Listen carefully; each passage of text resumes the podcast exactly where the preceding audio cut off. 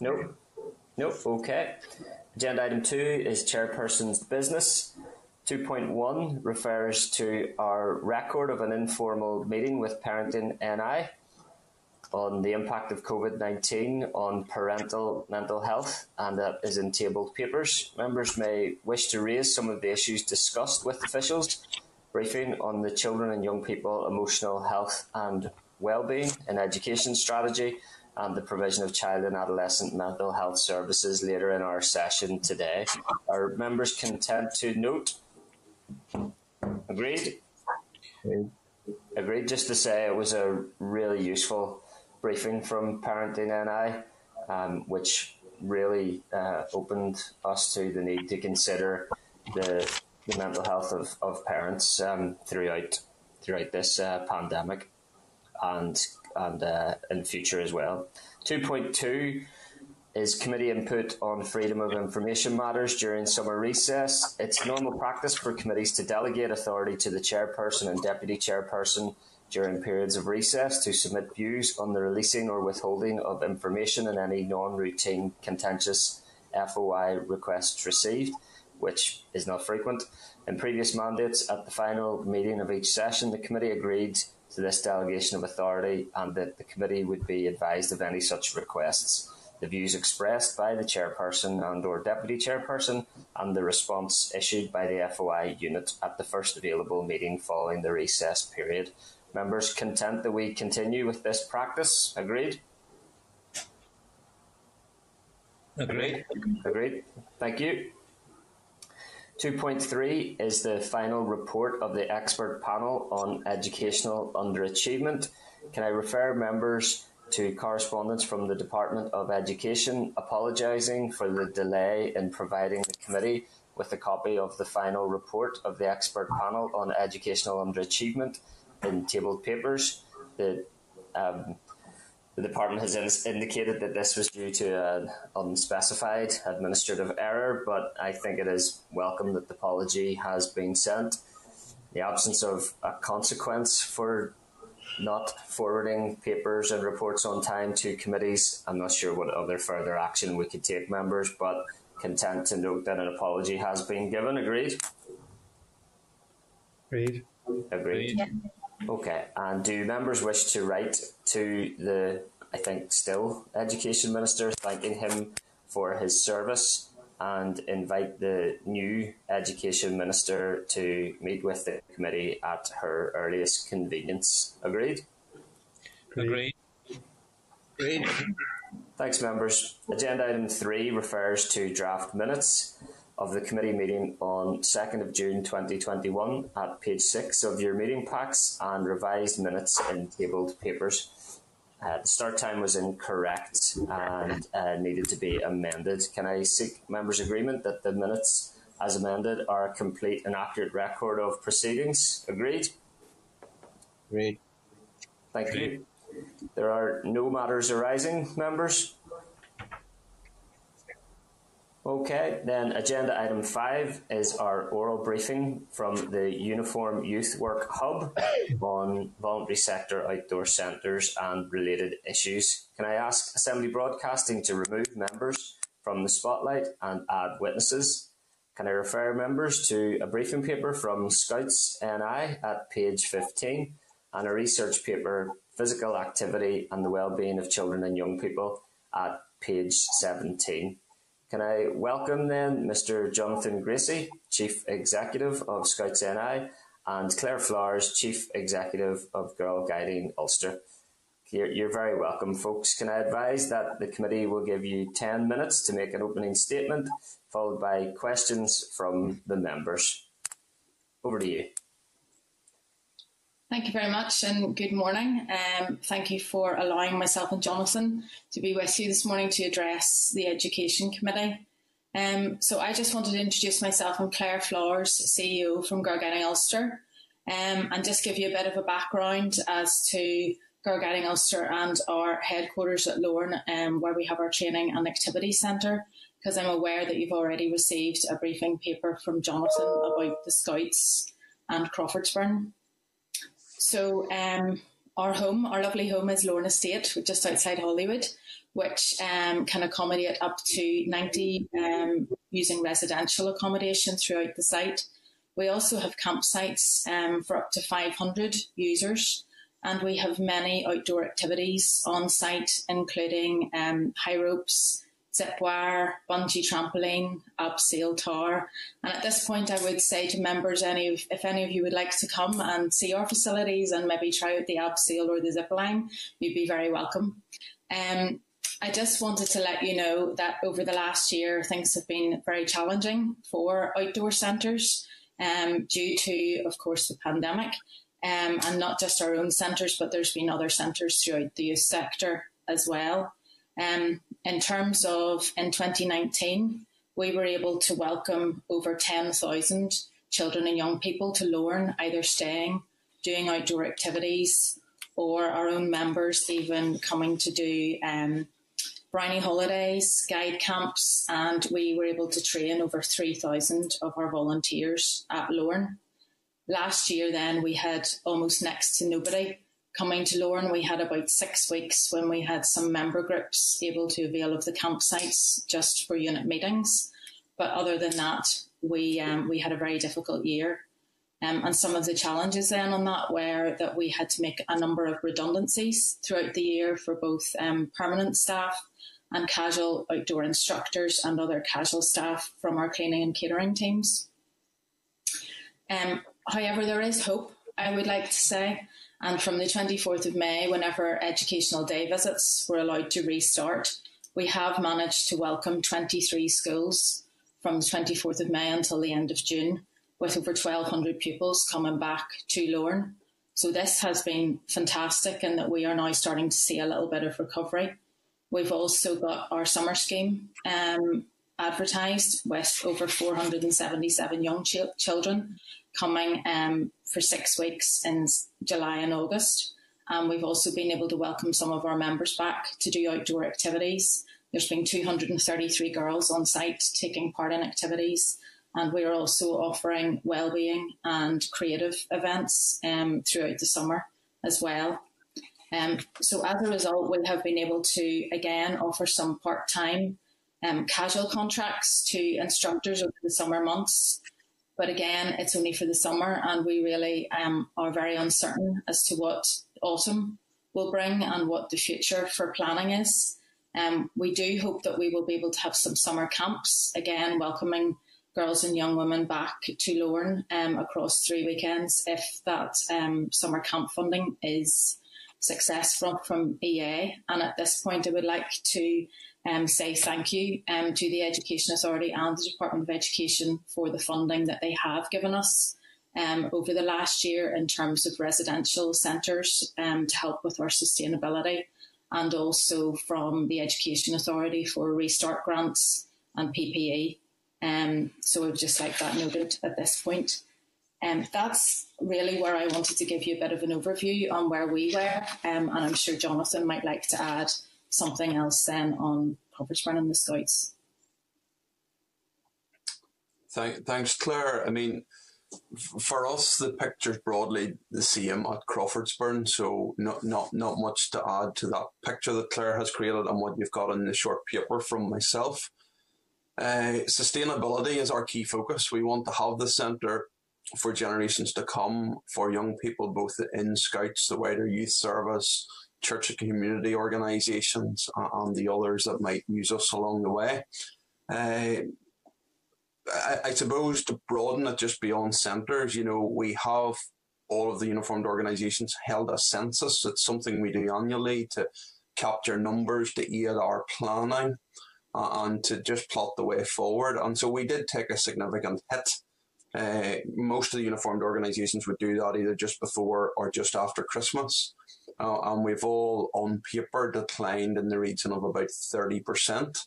And we, we do anticipate a really quick bounce back. The groups that are already meeting face to face, particularly those meeting outdoors with some activities and more adventurous activities re- recommencing, have noticed actually that they're growing the sections, which is really positive. But you know that may be short term in terms of maybe other things not yet picking up. But we're hopeful we can get back to where we were within maybe a two, maybe three year period.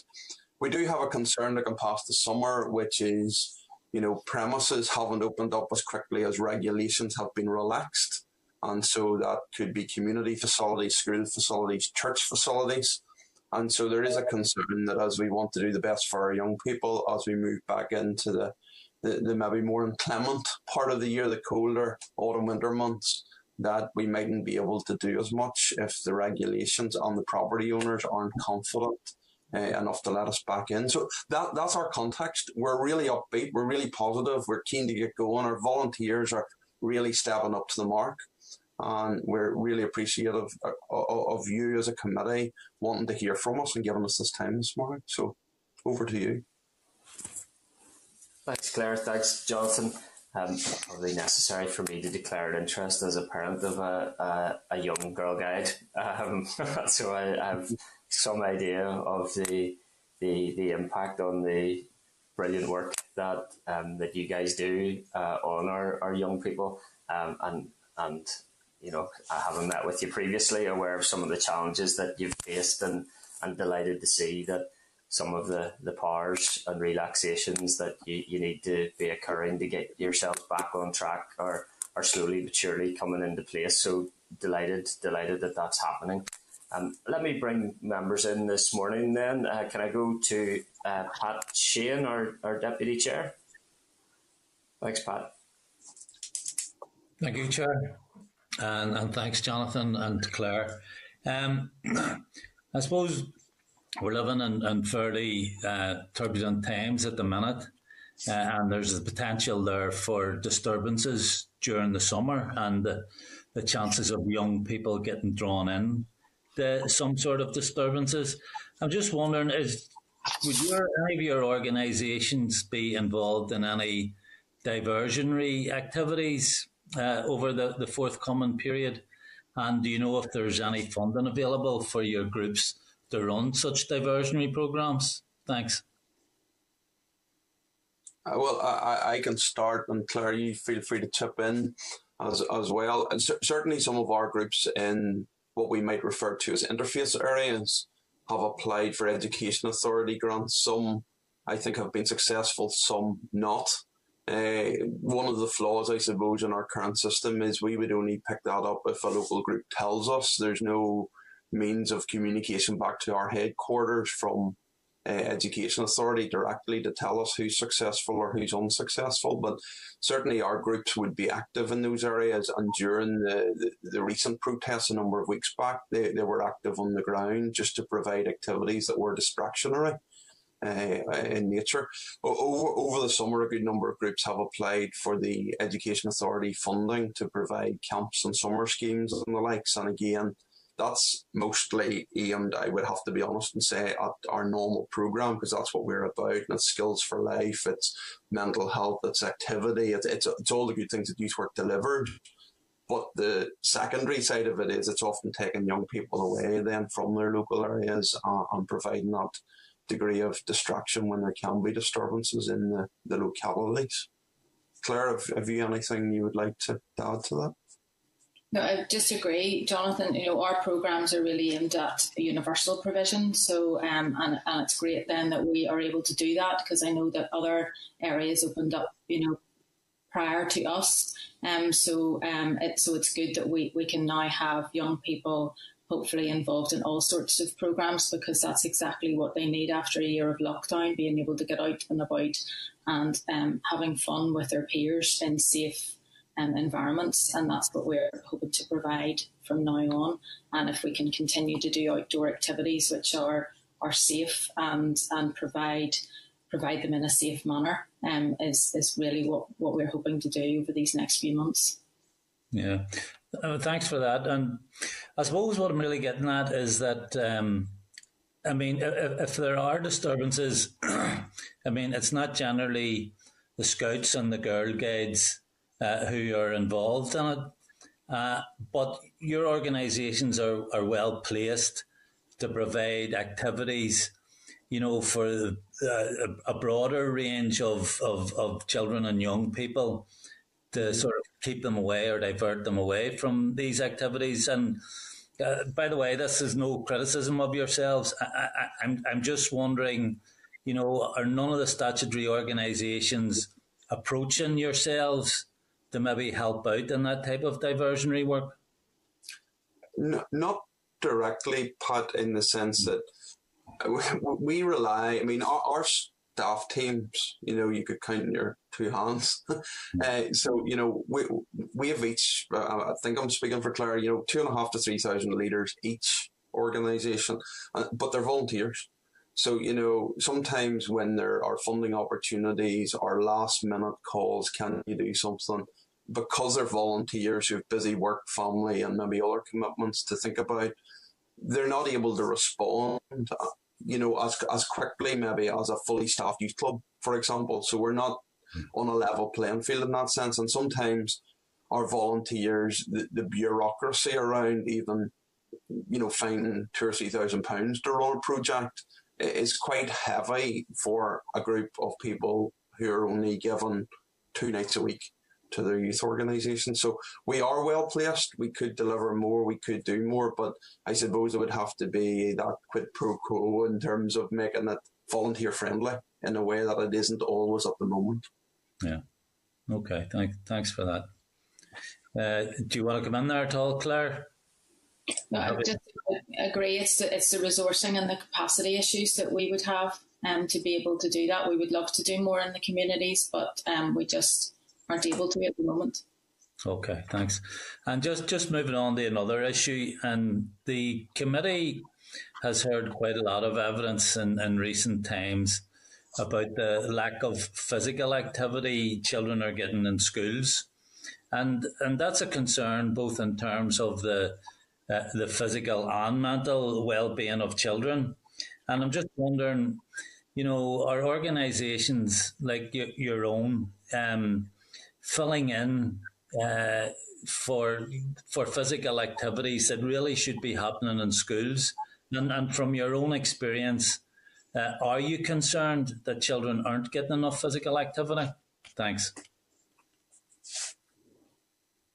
Well, I'll come in this one. Um, I, I, totally agree. And, and part of our programs is that we are very um, we, we, love to get the children outdoors and into nature. Um, and some of the reports that have come out after lockdown have shown that girls have really missed that and that there is a real appreciation of outdoors and nature. Um, and I just notice even from the, the children at Lorne um, and participating in the schools programs where they're having a full day outside in the fresh air doing outdoor activities. They are absolutely exhausted by the time they come home. Um, and the same happens at the summer schemes. And the parents do say to us that their children go home and they aren't going straight to their TV or their computer games because they are exhausted and they have had a proper day out of good, adventurous outdoor activities. And that is something that we can provide and want to provide to young people because I do feel that they are missing out on that opportunity. Okay. I, I would just add that we, we released, I think it was seven weeks of summer schemes at Crawfordsburn, and we had 200 signed up, you know, within a matter of days. So there's clearly a pent up demand amongst parents and young people to sign up for these things. And I mean, the nature of our program is very much about outdoors. So we're well placed, given the restrictions, to get on with stuff. So we've always complimented what they're already doing in school. But I, I see it from another angle too, because I'm a, a governor in a local high school, and I know the restrictions that were placed on PE initially, and then inter-school sports, and you know the bubbles where they could play one team, and then they had to have a break before they could possibly consider mingling with another team from another school, and so there's no doubt the last 18 months has been hard on our young people. And, you know, we're, we're keen to get going. And thankfully, the relaxations are such that we now can do an awful lot more than we've been able to. And we're looking forward to a summer where if the Chief Medical Officer and the Public Health Agency can relax things sufficiently to allow us to camp even on a restricted basis, we can do even more through the, the July August period and hopefully set ourselves, the school sector, and the wider community up for a, a, a good September onwards. Okay, Pat. Okay, uh, uh, thanks for that. Just one final comment, no more questions. Um, uh, uh thanks for all you've uh, you've done here uh, for us this morning, and I wish you well as the restrictions continue to be relaxed. So, best wishes for the future. Thank you. Thank, Thank you. you very much. Thanks, Pat. Can I bring in Robin Newton, MLA? thank you, Chair, and uh, can I apologise for just uh, signing signing on? Right? A late night last night or early morning, uh, and indeed then also I had some difficulty getting the pack uh, loaded for some reason. Uh, can I thank uh, Can I thank Jonathan and Claire as someone who who benefited benefited from scouting a long, long time ago. Uh, and indeed, do, I dare mention those other words, Boys Brigade, as well, um, where I, I was uh, a member and uh, encouraged by parents to, to take part in the uniformed organisations. Just thank you for the voluntary, the positive work, um, and in many ways the dedication and the commitment that you give, as you've already said, to the deputy chair. It's a a voluntary organisation, but it, it has it plays such a such a positive role uh, for our young people, um, and has done over the years, and hopefully will uh, continue to do. I was in the junior minister's post on one occasion, and uh, I did have all the uniformed organisations around the table, really posing the question to them: How could we be of assistance uh, to you? Uh, and we got a few suggestions back um, that I think we were uh, the, the first and deputy first minister, as it was there, were, were, were helpful to the uniformed organisations. But in thanking you for all your work, could I ask you the question? What can this education committee do to help you for the future? Well, thank you for your kind words, Robin. And I do remember being at that table that you just talked about. Um, I'm with you and, and your support for the uniformed organisations back then. Um, and I'm really glad you've asked the question what can you do to help us? Because there's actually quite a lot of things I think that we could ask of you. Um, and, and part of that is really raising awareness within the local communities of, of what we do um, as Jonathan has already alluded to, we have had a decline in membership now of between 30 and 35% in the last year. We have missed out on, well, by the time it gets to this September, we'll have missed out on two years for my own organisation of Rainbows joining, which is girls aged, you know, four and five. So we need a big influx of membership to make sure that our organisations are sustainable going forward. Um, again, as Jonathan said, our staff capacity is is really small. I, I probably have the equivalent of three and a half office staff um, for trying to look after six and a half, seven thousand members. We do not have the capacity to be able to do you know huge recruitment campaigns, a lot of PR and awareness about the good work that we're doing, all of us, all the youth sector and the uniform organisations across Northern Ireland. So anything that you can do in your communities to help us would be really helpful. And um, the other thing that I am concerned about coming back in September is again venue availability. Um, as you're aware, a lot of us use churches um, for um, our unit meetings, and um, there is a real concern about being able to use those going forward. And if we don't have venues to meet in, I'm not quite sure where we go. Obviously, we will still have the blended approach um, Zoom has been a saviour for all of us in the past year, um, but there's nothing beats face to face contact, which is what our organisations are all about. Um, working together in small groups, the team building, the building confidence and self esteem of our young people. And you really need to be in the one place to be able to do that. So, and I don't know if there is any help that you can give us in and maybe allowing schools to open up in the evenings and um, to be able to allow us to meet because if we have to maintain some social distancing going forward, then we need big assembly halls, sports halls to be able to do that. Um, and some church premises maybe only have small halls or these just will not be available, which of course they have their own priorities, quite rightly so. So I suppose it's it's things like that that we will need going forward Um, and we also really need a date for when we can start residentials again so that we can at least start the planning. Um, at the moment, um, we are hopeful that we will get some camping in maybe July or August, but we don't have a date for that as yet.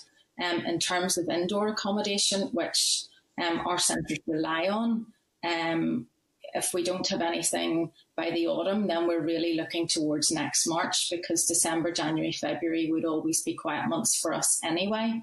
So that will have been really two years before we've had people staying in our buildings, which is huge. Um, and we still have the financial constraints um, to keep those buildings going. If any of you have been to Lorne, you know that it is a huge Grade B listed building and we need to keep the heat on and we need to make sure it doesn't get damp and I don't get dry rot to return.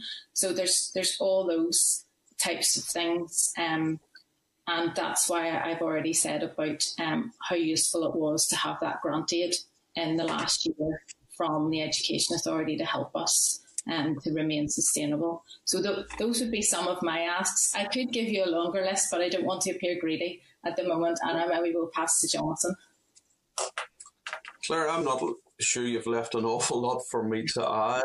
I mean, uh, just to reinforce some of those things around uh, awareness building, uh, understanding.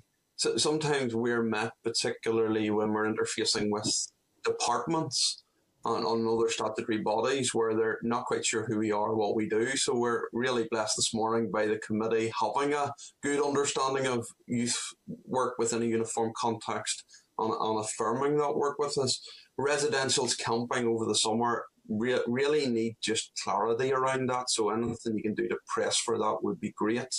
Uh, I share Claire's concerns around financial uh, matters because we've been so long now without any significant business that you know we're funding out of what should be our money for young people keeping mothballing these centres, but trying to keep them protected so that they are there as an asset for our young people when we can use them again.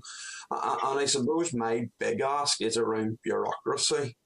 Uh, th- there's been a lot of talk about the new funding scheme, and again, we're incredibly fortunate and thankful that we have qualified for that with the Education Authority. But certainly in the short term, as we emerge from the restrictions of the, associated with the pandemic, we now need to focus on rebuilding. The things that were on our work plan that were a pre COVID focus cannot be the focus in the short term. And so we need that flexibility, you know, and it needs to be flexibility that's heard, received, understood, so that we can focus on getting back onto our feet again. And then we'll pick up all of the tasks and chores and requirements of funders at that point. And there has been a lot of understanding thus far on all I suppose I would be playing is that we get another perhaps six months, maybe even this financial year, where there's a, a bit more latitude just to focus on our 3,000 volunteers and getting them to where they need to be to work with up to 10,000 young people. Uh, I maybe just pose a question? It was um, uh, Claire mentioned the building at Lorne uh, and it being grade two listed.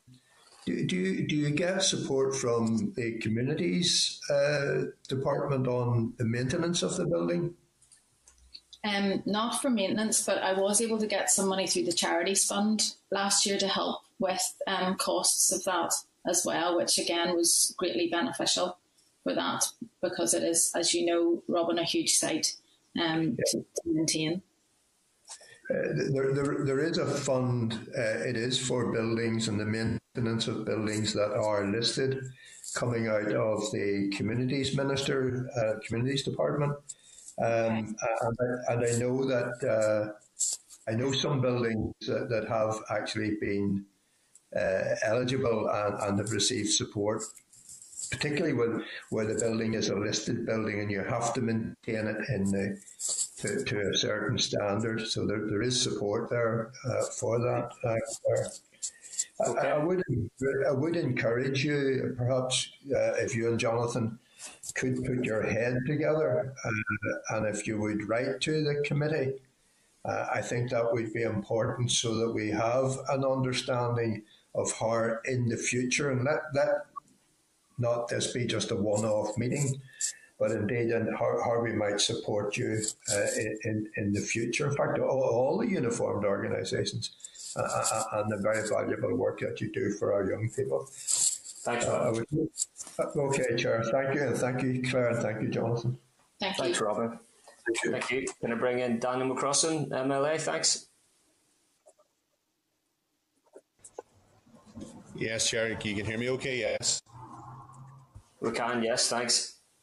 Okay. Thanks very much to Claire and Jonathan for being with us today and for their presentations and for the ongoing uh, hard work that they're doing in what is obviously very challenging times for young people uh, and for uh, organ- voluntary organisations such as your your own. Uh, I'll jump. I have a few questions. I'll, I'll jump straight to them. It's, it's clear that the, the work you do is vital to the well-being of our young people, uh, and you're both to be highly commended for the major contributions that you're making and your organisation is making year in and year out. That said, the pandemic has obviously posed significant challenge to the capacity of your respective organisations to operate effectively and efficiently.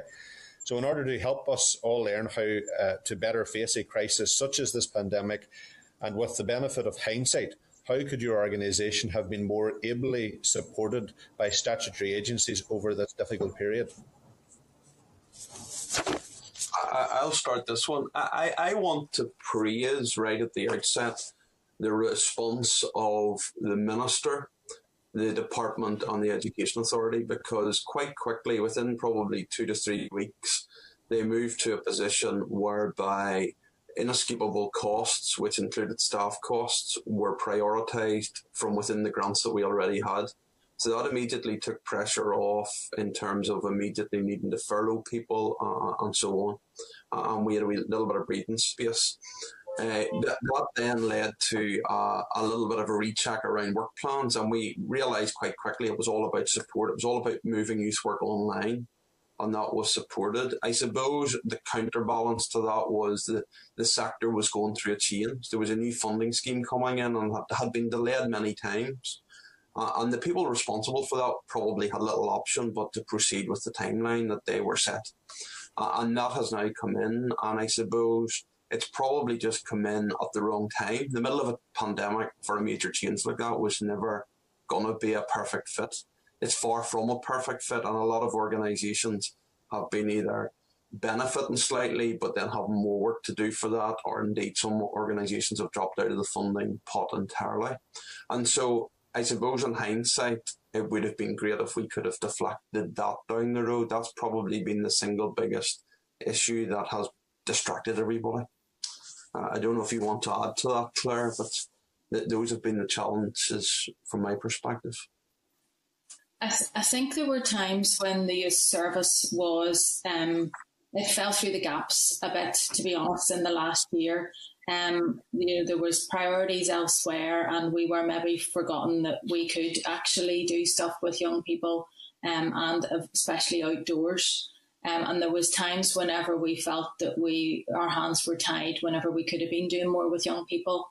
Um, especially I think around sort of September and October last year, it came about that we could meet indoor but not outdoor and we couldn't do outdoor activities. And, and some of the messaging was rather confusing. Um, mm. and it would have been nice if we could have had maybe a bit more conversations with maybe we just weren't in the right room with the right people at that time but I do feel that we could have done more um, to, to try and to try and support our young people um, at that time. Um, so that that's where I think some lessons could be learned. Yeah I, I would I would echo that, Daniel. Just uh, I should have mentioned it myself too.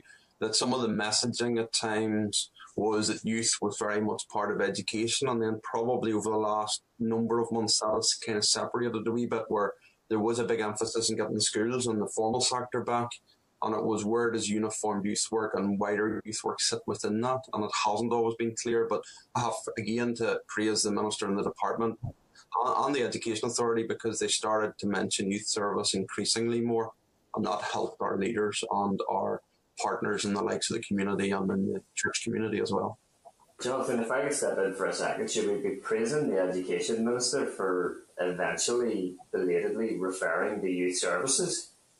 Well, uh, perhaps not, but you know, I, I, suppose I'm a realist, and you know, the schools or the, the education budget is dominated by schools, so the messaging is going to be dominated by the largest part. But uh, it's his last day. I'm going to give him a good report. okay. Uh, All right. okay. At, at, the same time, yes, it could have been done. We're, we're, talking at the moment about learning lessons, so yes, we probably could have had it done okay. better at times. All right. Okay. Daniel? Yeah, I was getting the sense that this is more about not wanting to kick the minister as he walks out the door as opposed to uh, actually praising him for any meaningful intervention in terms of youth because you'd be out on your own actually uh, if that um, praise was to be accurate and reflective because there's very few that have praised his intervention in relation to youth. In fact, he's been very late in the day uh, in dealing with uh, quite a lot of the challenges, but I can uh, I can uh, understand uh, uh, your politeness in that regard. just with, with, some of the points you've said, had you received a higher level of support, um, are there schemes you could have operated to the benefit of the young people you serve that you would like to have undertaken, and what uh, would they have been, and what needs would they have met? And further to that, given proper support and resourcing, are there programs you would like to undertake now that could help young people catch up on lost experiences? I think it was very difficult, Daniel, last year because there was the blended approach, um, and a lot of our volunteers um, didn't didn't maybe have the confidence to be able to do face to face when they were allowed, maybe through their own personal circumstances, whether they were frontline workers. So I do think we have a lot of catching up to do. Um, some of the reports that have been written about girls and how they're feeling with their mental health. Um, there, there's some real sad um, st- statistics that I have never seen before about girls feeling lonely, bored, anxious, fed up, with concerns for their future. And we really do need to think about that going forward. Not only did they have all the pressures that they had uh, pre pandemic, they now have a lot more to deal with in terms of anxiety. Have they fallen behind at school? What their future careers are going to be? Um, and I feel that organisations such as ourselves can give them that boost, that self confidence, and um, maybe give them um, programs to help with their mental health that can't maybe happen so easily in formal education settings. And we can also then do more life skills um, help with self esteem, boost confidence, uh, and and give them some fun because that's what really has been missing in the past year. So we would love to be doing programs like that. But again, it's very hard to plan when the restrictions are still so tight on what we can do as organisations. But we have to live in hope and we have to be able to prepare for the future and prepare our young people for what they will face. And this will have undoubtedly given them resilience. Um, but yeah. we need we need to be able to to let them grow now because they have missed out on so much. Yeah, yeah, absolutely. Uh, I think that leadership training was also disrupted during the pandemic. That's quite obvious.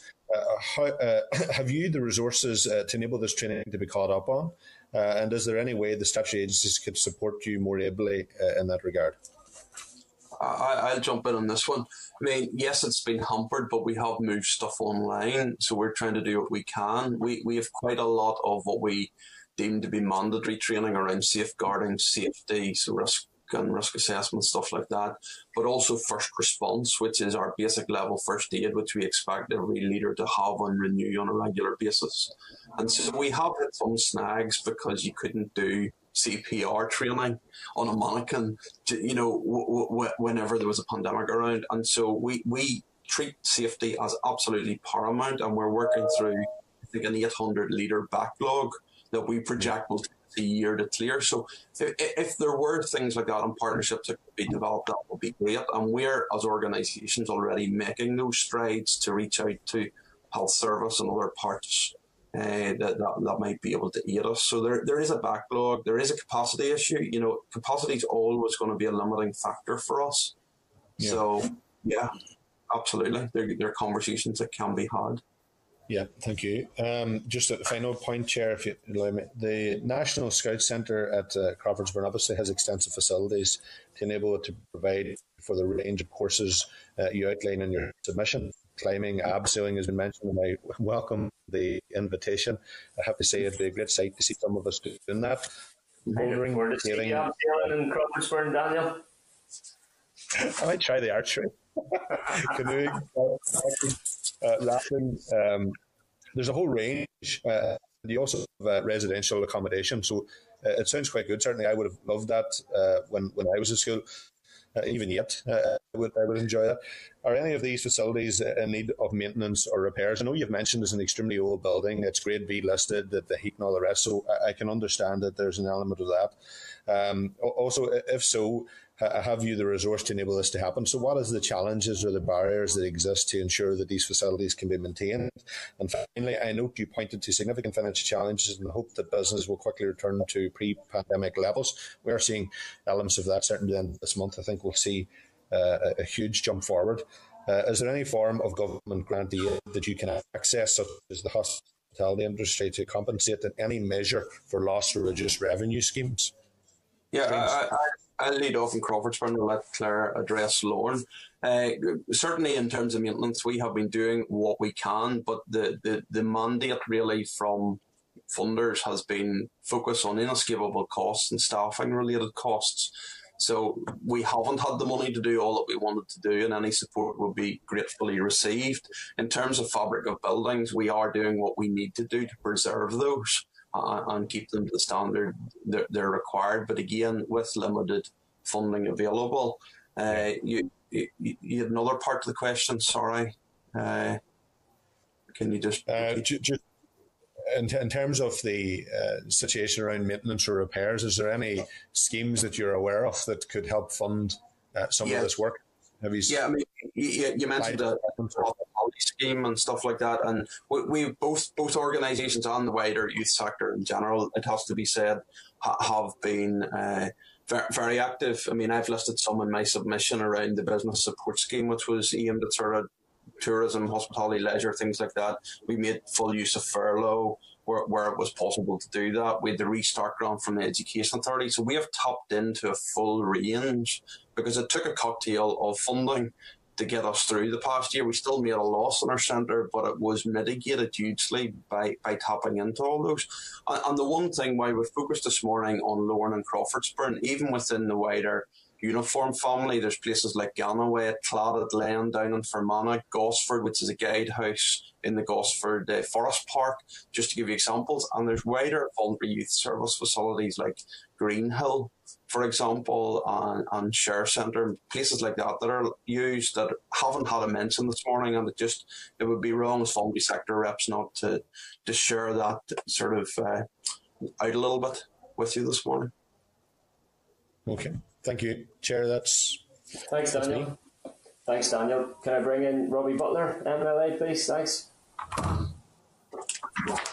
Thank you, Chair. So first of all, I declare an interest as an officer in the Boys Brigade. Um, and I got my 15 year badge, 15 year badge, I think last year, but I didn't get it presented to me officially. I think it was got it during COVID, which was uh, a real shame, Jonathan. But here, just when you were talking there, uh, one of my favourite films is um, The Greatest Showman, okay? And there's a great song and it's called uh, The Other Side okay? And it's when, it's when Jack uh, Hugh Jackman is, is singing to uh, Zac Efron, like bringing him over to the other side. You're welcome back, Jonathan, and you're also welcome to come to uh, the Girls Brigade, Claire, um, because obviously uh, there, there's that friendly rivalry between us. But you know, it's it's wonderful work that you guys and your staff and your volunteers do.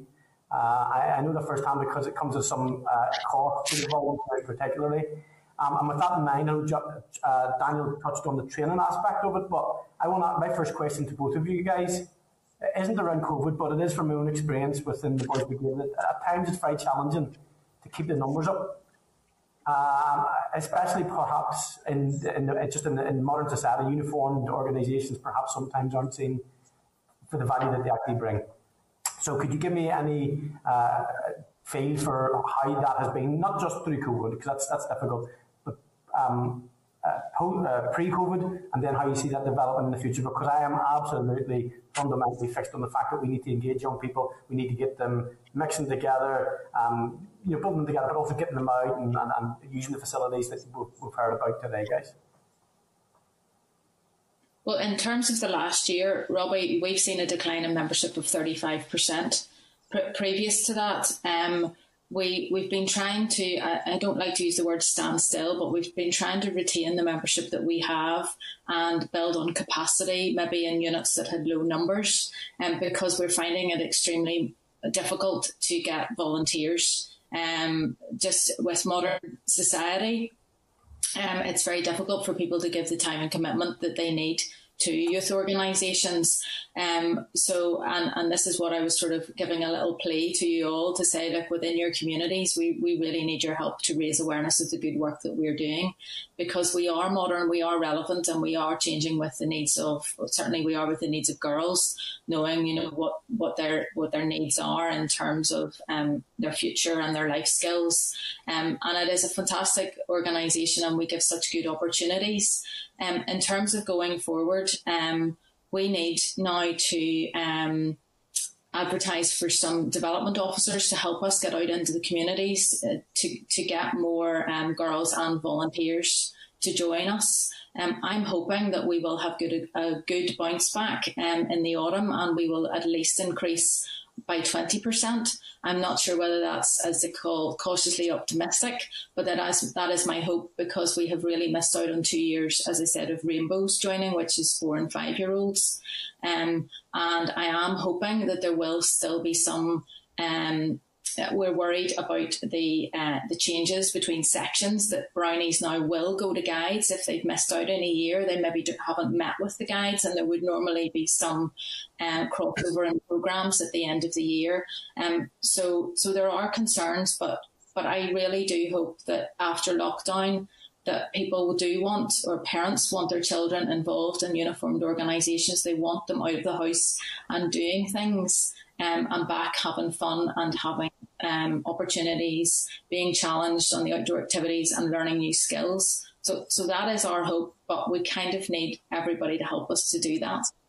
Um, Jonathan, uh, could, yeah, I mean, could you, could you give us the high level bit? Because I've got about three questions I need to get in, and the chair will give me shortly.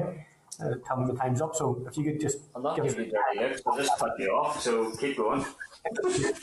Yeah, very, very quickly, agree with all Claire has said. I, I, would just acknowledge that demands on leaders seem to be increasing all the time, both because of what it means to be a leader and some of the, the health and safety and disclosure checking and all that burden, but equally just in their lives, people seem to be busier, they're commuting further for jobs. And that's, I, I, suppose, limiting maybe their volunteering capacity around the edges. Young people are the same uh, you know, school demands seem to only increase on them, and so sometimes they're struggling to get along. Uh, to the youth organisations as well. But look, to be really positive, some of the groups that have got going again that are outdoors are actually reflecting back that their sections are growing. So let, let's celebrate that, harness it, and hopefully the buzz that that has generated amongst those leaders can be infectious for the leaders that haven't yet started again. That, that's the good news we want to get out within the organisation. Brilliant. Thank you, guys. Um, I really appreciate that. And I, see that I'm a, you know where I am, Jonathan. It's a wee country kind of um, outfit, and we, we see that ebb and flow of numbers. It's, it's, you know, sometimes you have, you have a, a, section you have maybe 60, 70, then all of a sudden you drop down to 30, 40, and it's, it's hard to it's hard to get right. But um, I just want to pay genuinely uh, if anybody's watching it, they're pay tribute to the volunteers and that that do this week in, week out because, and some of them are absolute stars and I would encourage, especially maybe younger people who have that drive and, and energy to, to, and the fresh ideas, if you like, to, to come along to some of the organisations.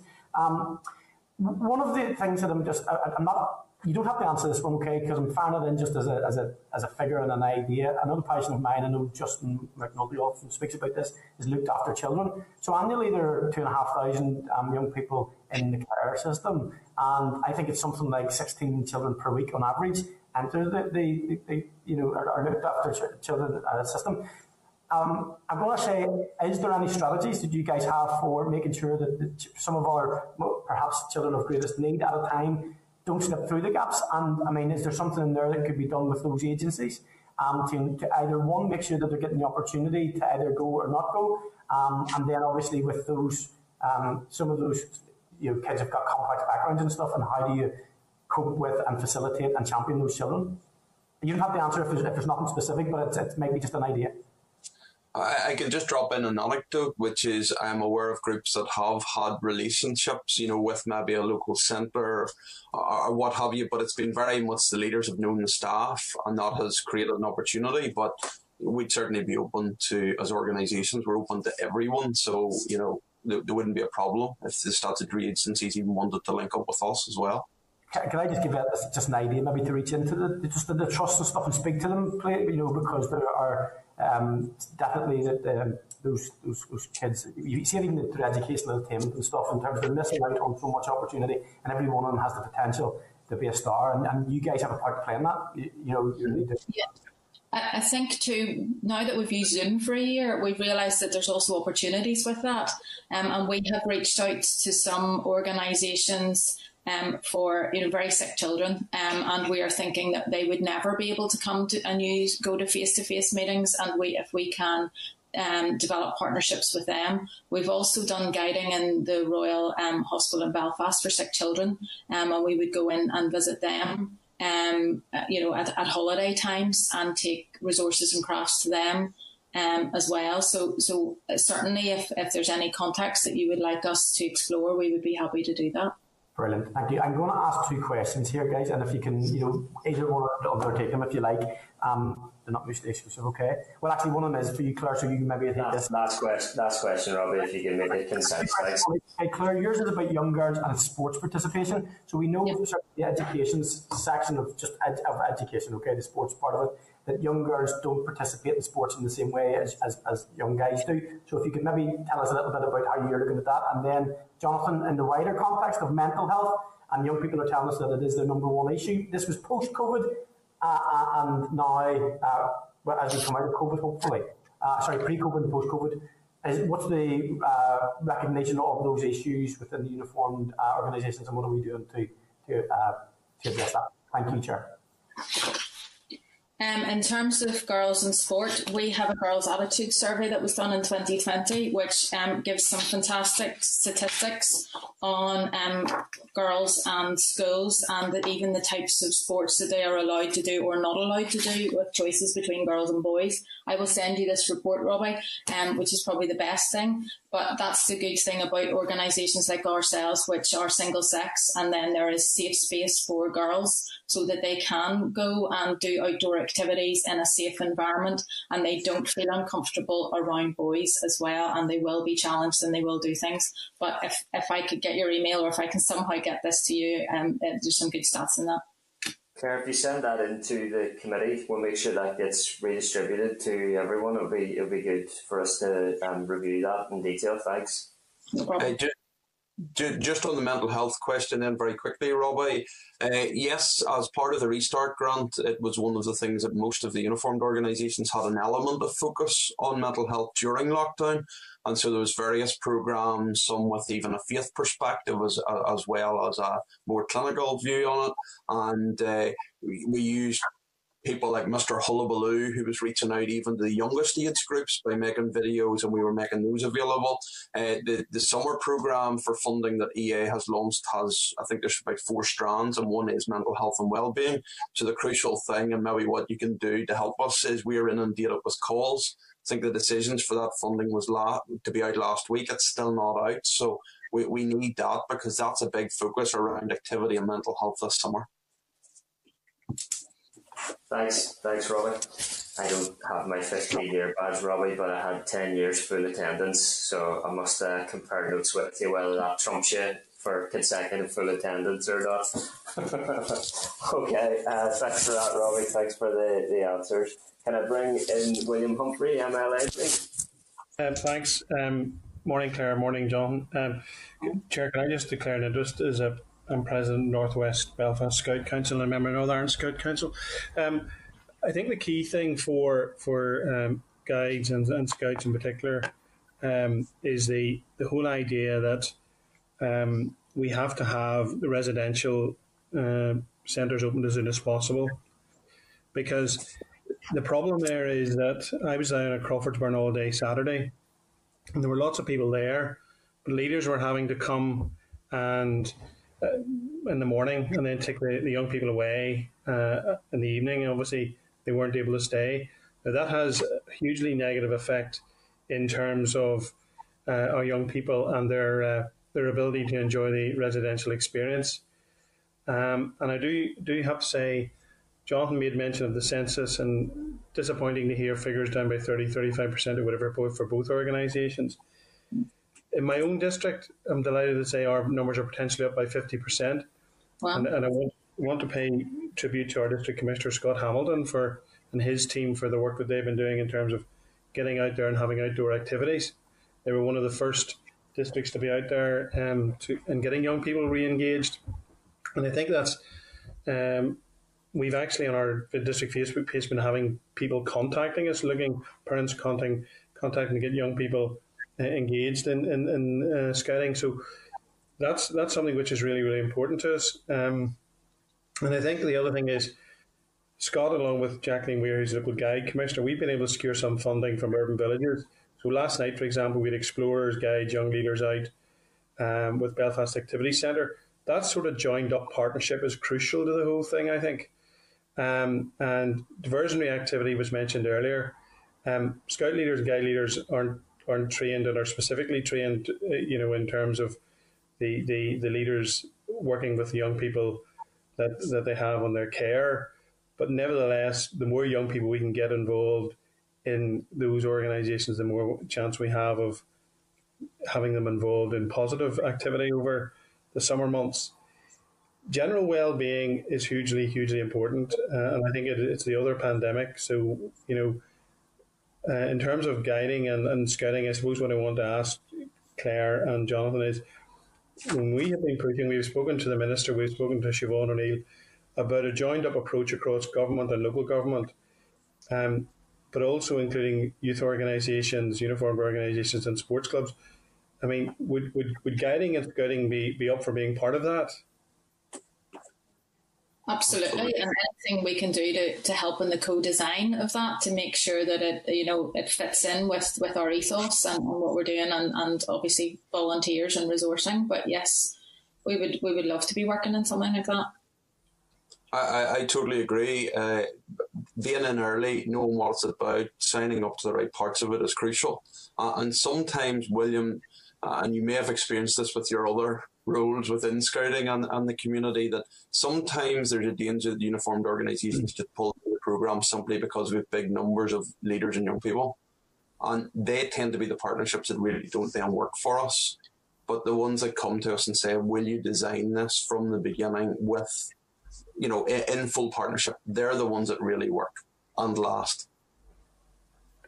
I think the other thing is as well, Chairman, I think one of the things we should do as a committee um, out of this meeting is, and, and Robin and Morris know I raised this with the minister last week, uh, and I spoke to the incoming minister yesterday about it. We really do need to get clarity around the use of uh, our outdoor centres.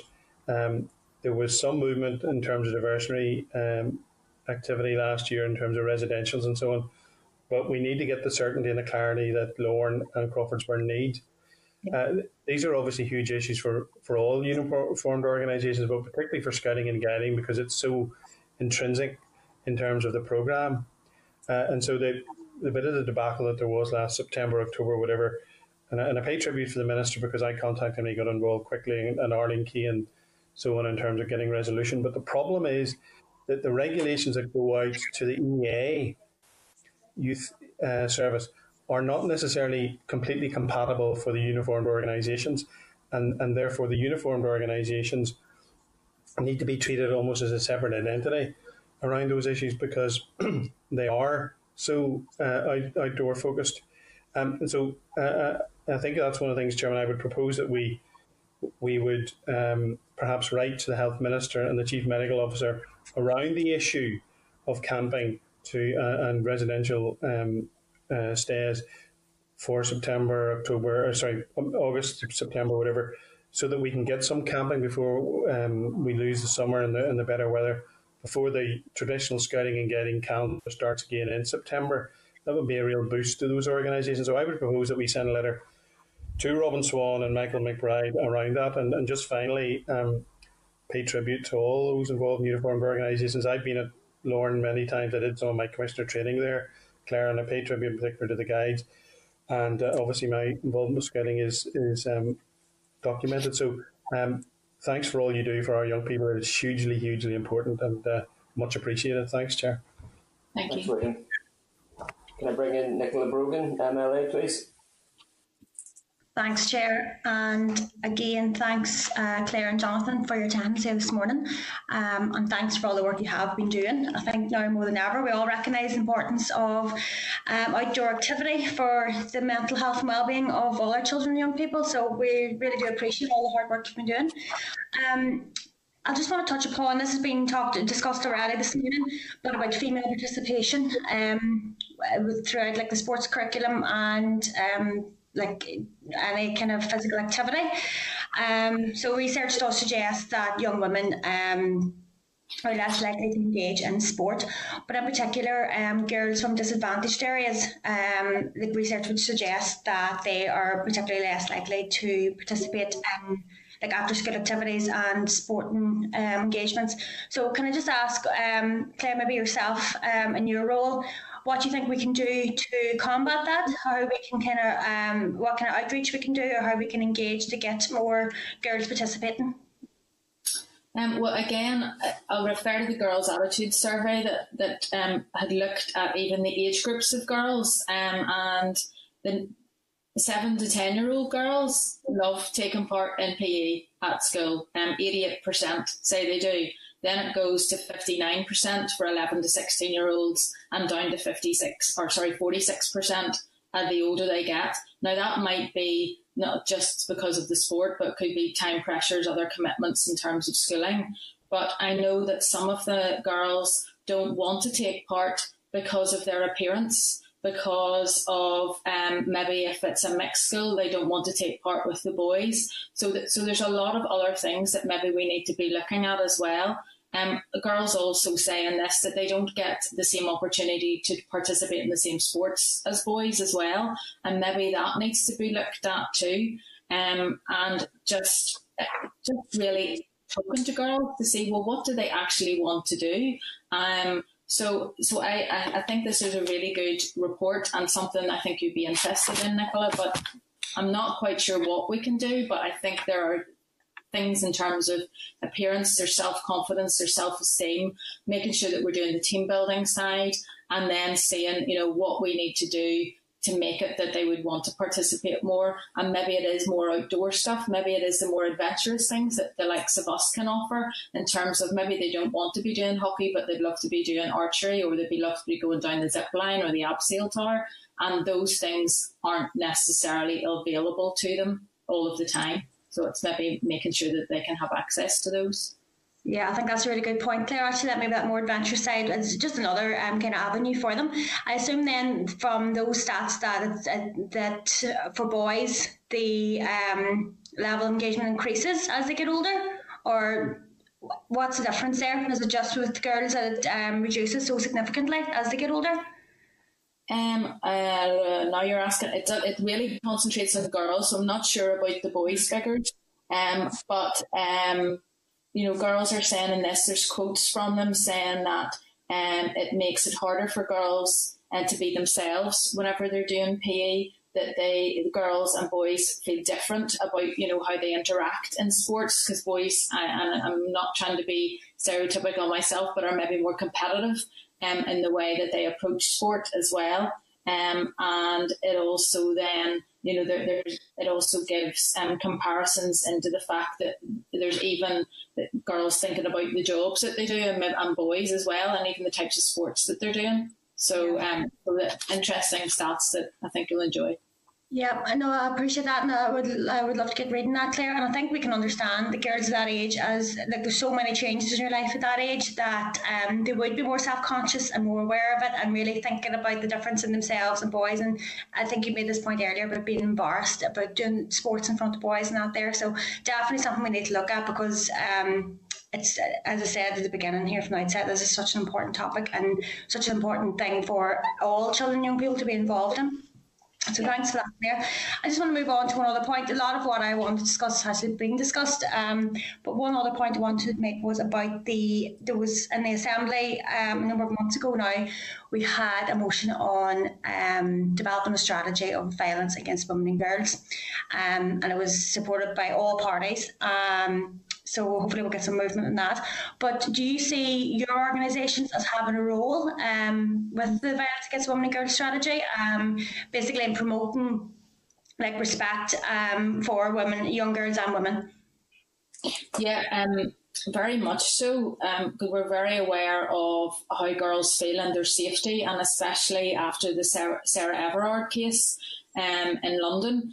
So uh, Carla Lockhart actually contacted me a number of months ago to find out um, maybe if they could, if she could speak to some of our girls, and she was going to speak to Naomi Long. Now, uh, apologies for dropping those names out there, but um, I, I, I had offered that we could maybe have some focus groups with some of our girls, you know, if it was even guide age 10 to 14 or our older ranger age at 14 to 18, to, to really ask the girls um, you know, how they are feeling and what support that we can bring. So that that offer is out there, Nicola, if that's something that you would be interested in, because girls love to know that they're being heard. And that's one of the other things that comes out of this report is that they don't feel that they're being supported by government and that nobody is listening to them. And in terms of an organisation like ourselves, we're very much about promoting girls' voice and making sure that they participate in decision making and that they can influence. So, um, so more than happy if, if you would like to speak to some of our members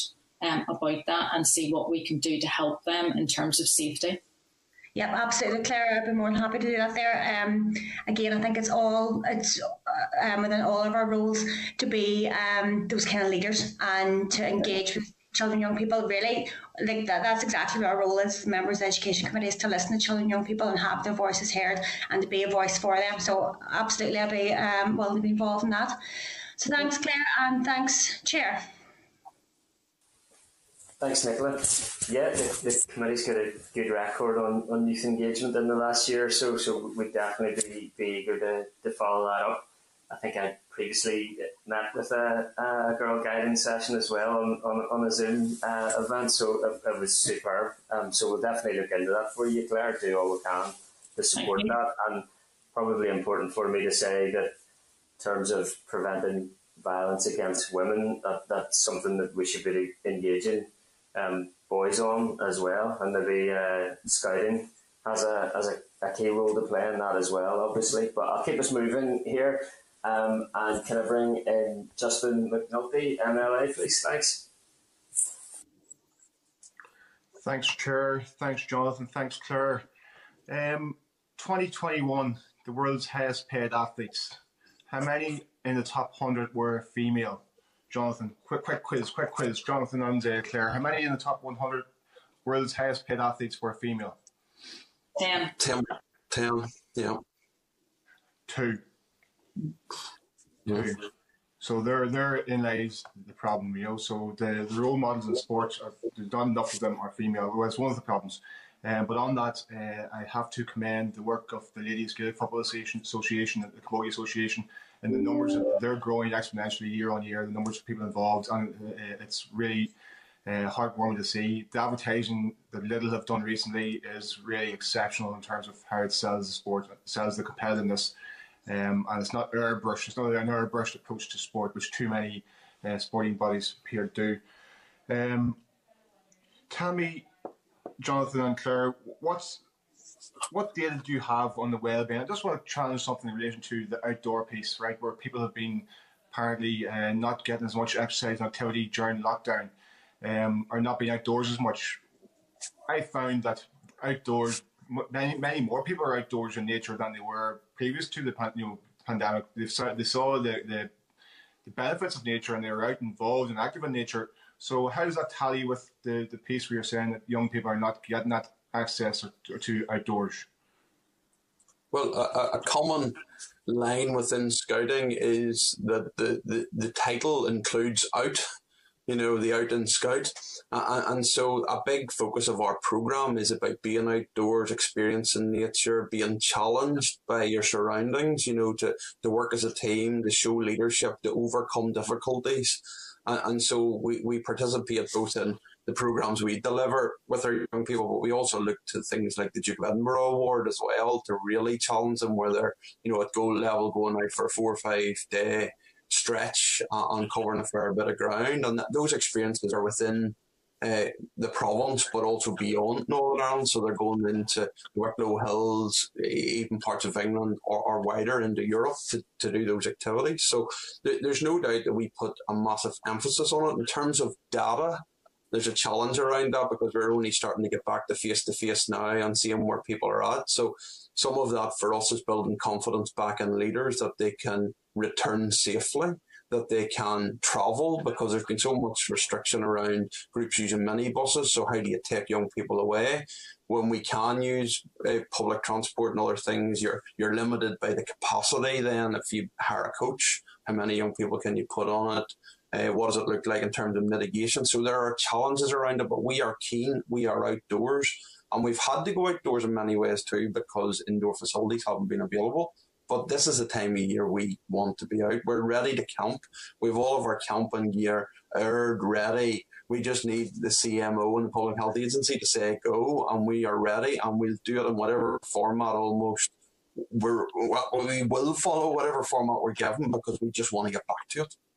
So rest assured, they'll be in the water, they'll be in the hills, they'll be outdoors.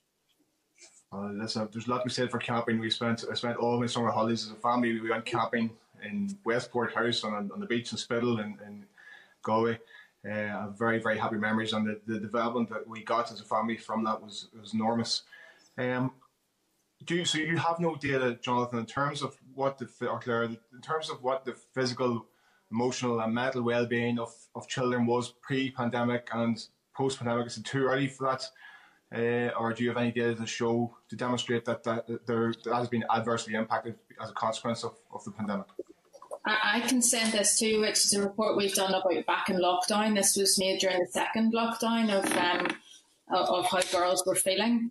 Um, and and you're right. I think there's a, there's definitely been a greater appreciation in the outdoors and nature during lockdown because Uh, although organisations like ourselves weren't able to meet face to face, certainly privately, households were going out and there was a lot more outdoor exercise, but it wasn't maybe the physical activity that you know you're maybe talking about um, because it's only recently that we've been allowed to do face to face educational visits for us, um, as, as they're called under EA or outdoor visits, only started with us on the 24th of May. We hadn't been able to do anything um, prior to that since um, October time. So we had six, seven months where, you know, our organisation had our hands tied and it was all virtual.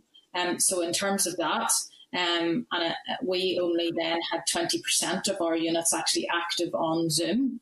So, um, so uh, you know, I can give you data like that, but um, but I do appreciate what you're saying that during lockdown there seemed to be a lot more people out exercising, but that was in a private nature, not necessarily through organisations like ourselves. Yeah, agreed, agreed. Well, listen, uh, Jonathan and Claire, I, I, I, have to applaud the work you're doing. You're obviously two very passionate advocates of your organisations, and that's really positive.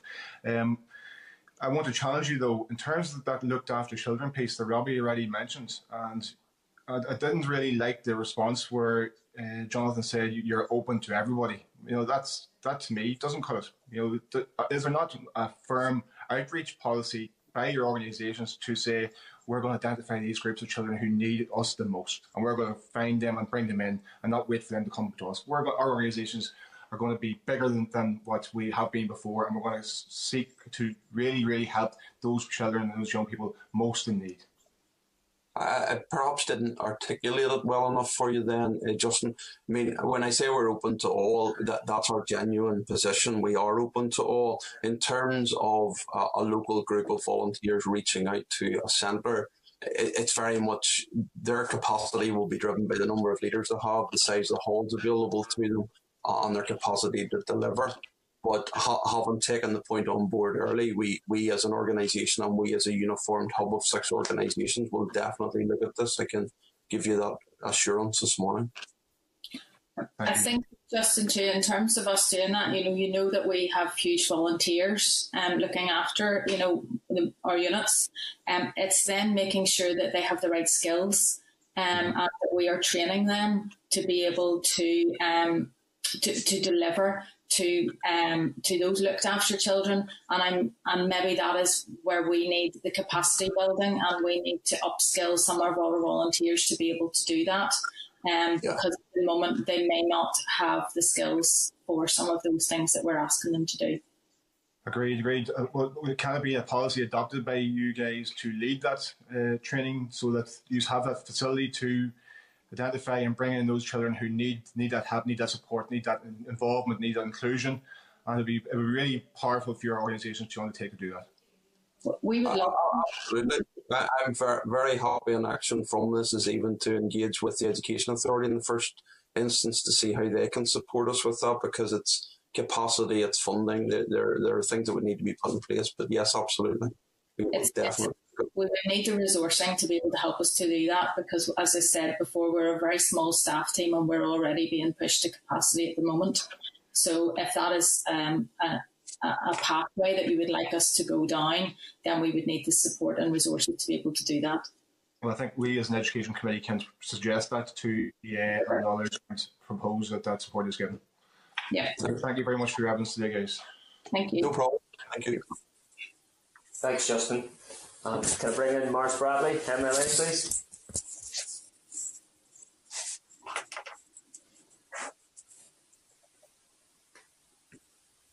Maurice, I think you might need to unmute your device, but we can see you well there.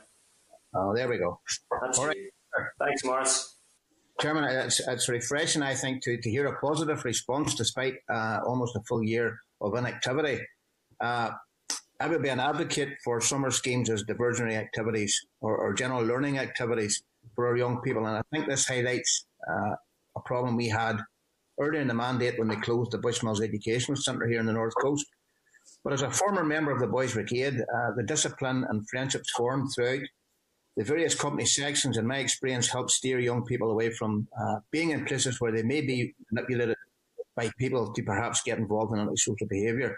So they play a vital part there too. But our youth uniform sections across Northern Ireland, they play a very important role in shaping young lives, uh, building self-esteem, leadership and confidence. But just to pick up a point raised by Claire on school buildings, I've always been an advocate that school buildings should be made available to the wider community after school hours, and that includes the uniformed organisations and sports clubs. Perhaps that is something, Chairman, we as a committee can try and influence. Uh, to pick up a point that Claire raised, and I think it was Claire who mentioned her the, the association of the uniform uh, associations through churches. Is there any way of encouraging support and membership for uniformed organisations through schools and community outreach events to try and uh, maybe encourage those in the, in the margins to get involved? Yeah, I mean, just to come in on that one, we would have some scout groups in school settings that are almost run like after schools clubs, that type of thing. They, they are more challenging to run because they can be very much driven by a teacher or two at that point in time. And then if the teacher retires or moves on to another school, mm-hmm. they can leave a vacuum that means the group's hard to sustain because it's a daytime activity. But we have done that, and I know other uniformed organisations have uh, have successfully run that for periods as well. Uh, so yes, we can we, we can definitely look at that. Sorry, Claire, you were coming in at the same time there. Yeah, I, I was just going to say traditionally we have met in churches, but we, we would like to broaden that because um, you know, we want to be seen as uh, as an organisation open to all with safe, neutral venues. And some schools or community centres or other places may be um, more beneficial for us to meet in and mean that then there wouldn't be the same perceptions um, of our organisation, um, and then that we can legitimately say that we are open to everyone. Um, so the, the, the problem in the past has maybe been that um, schools wanted to charge, and, and then there was a knock-on financial effect. But if there could be a partnership, um, because we are in the education sector as much as the schools, and if there could be some sort of partnership working, that would be really useful and really beneficial to us. Um, and if the school building is lying there um, in an evening not used, well, then why not open it for the community and for us and other sport organisations to use? Um, and it would be, it would be a really big help to us. Um, so, yeah, uh, we have tried in the past to go to schools um, with our development officers um, and speak to school assemblies to do recruitment campaigns that has become more difficult in the last number of years because schools obviously have other priorities and commitments um, at their assemblies, quite rightly so. But now going forward, I'm not quite sure how we are going to get our foot in the door at all um, with trying to, to do recruitment from schools. Um, and, and some of them do not want to take posters or leaflets anymore because then they get inundated by other organisations too. So again, my plea is when you're out there, please um, raise awareness of, of the good work that we're doing. Mm-hmm. Thanks very much for that, Claire. Uh, uh, and Chair, just to round off, I mean, like Daniel, I would like to visit to Crawfordsburn, so perhaps that's something. Uh, well, Lord, well, uh, joint, joint, joint, uh, joint, day visit to Lorne and uh, Crawfordsburn is on yeah. the card, although um, we, we, we, there's a few other outdoor education centres, as Jonathan referred to earlier, so we may have to do a, a tour. Well, I'm going to ask you to organise that, Chair, but not put you under any pressure. But, but just team building for the community, uh, team building for the committee, maybe there, Chair. There you go. There you go. Election special. Uh, but just to finish, um, I mean, I, I, must say I benefited greatly from my years of membership of the Boys Brigade, and I think I reached a lofty colour, or a lofty height of colour sergeant. And if I remember, it was a pillbox peaked cap with a leather haversack and a belt, a leather belt. Uh, I think I looked something like a French policeman, but uh, we'll knock it down there. It was a long time ago. Thank you very much. And congratulations. Thanks, thanks Maurice. Yeah. You should be sharing this with uh, your your drill sergeant experiences. Then uh, you might you might keep the rest of them more in line than I'm able to. thanks, Sam Maurice. Claire Jonathan, thanks so much for your your evidence uh, today hopefully that is um, the start of a wider engagement with the committee uh, and definitely committee visits um, to your sites when rules allow would be beneficial, uh, I sense. So thank you very much indeed. Thank you, thank Chris. You. Appreciate it. Thanks, folks. All the best. Okay. Bye. Thank you. Could I ask Assembly Broadcasting to remove witnesses and to add members back into the spotlight and ask the clerk to summarise any actions or requests from the briefing?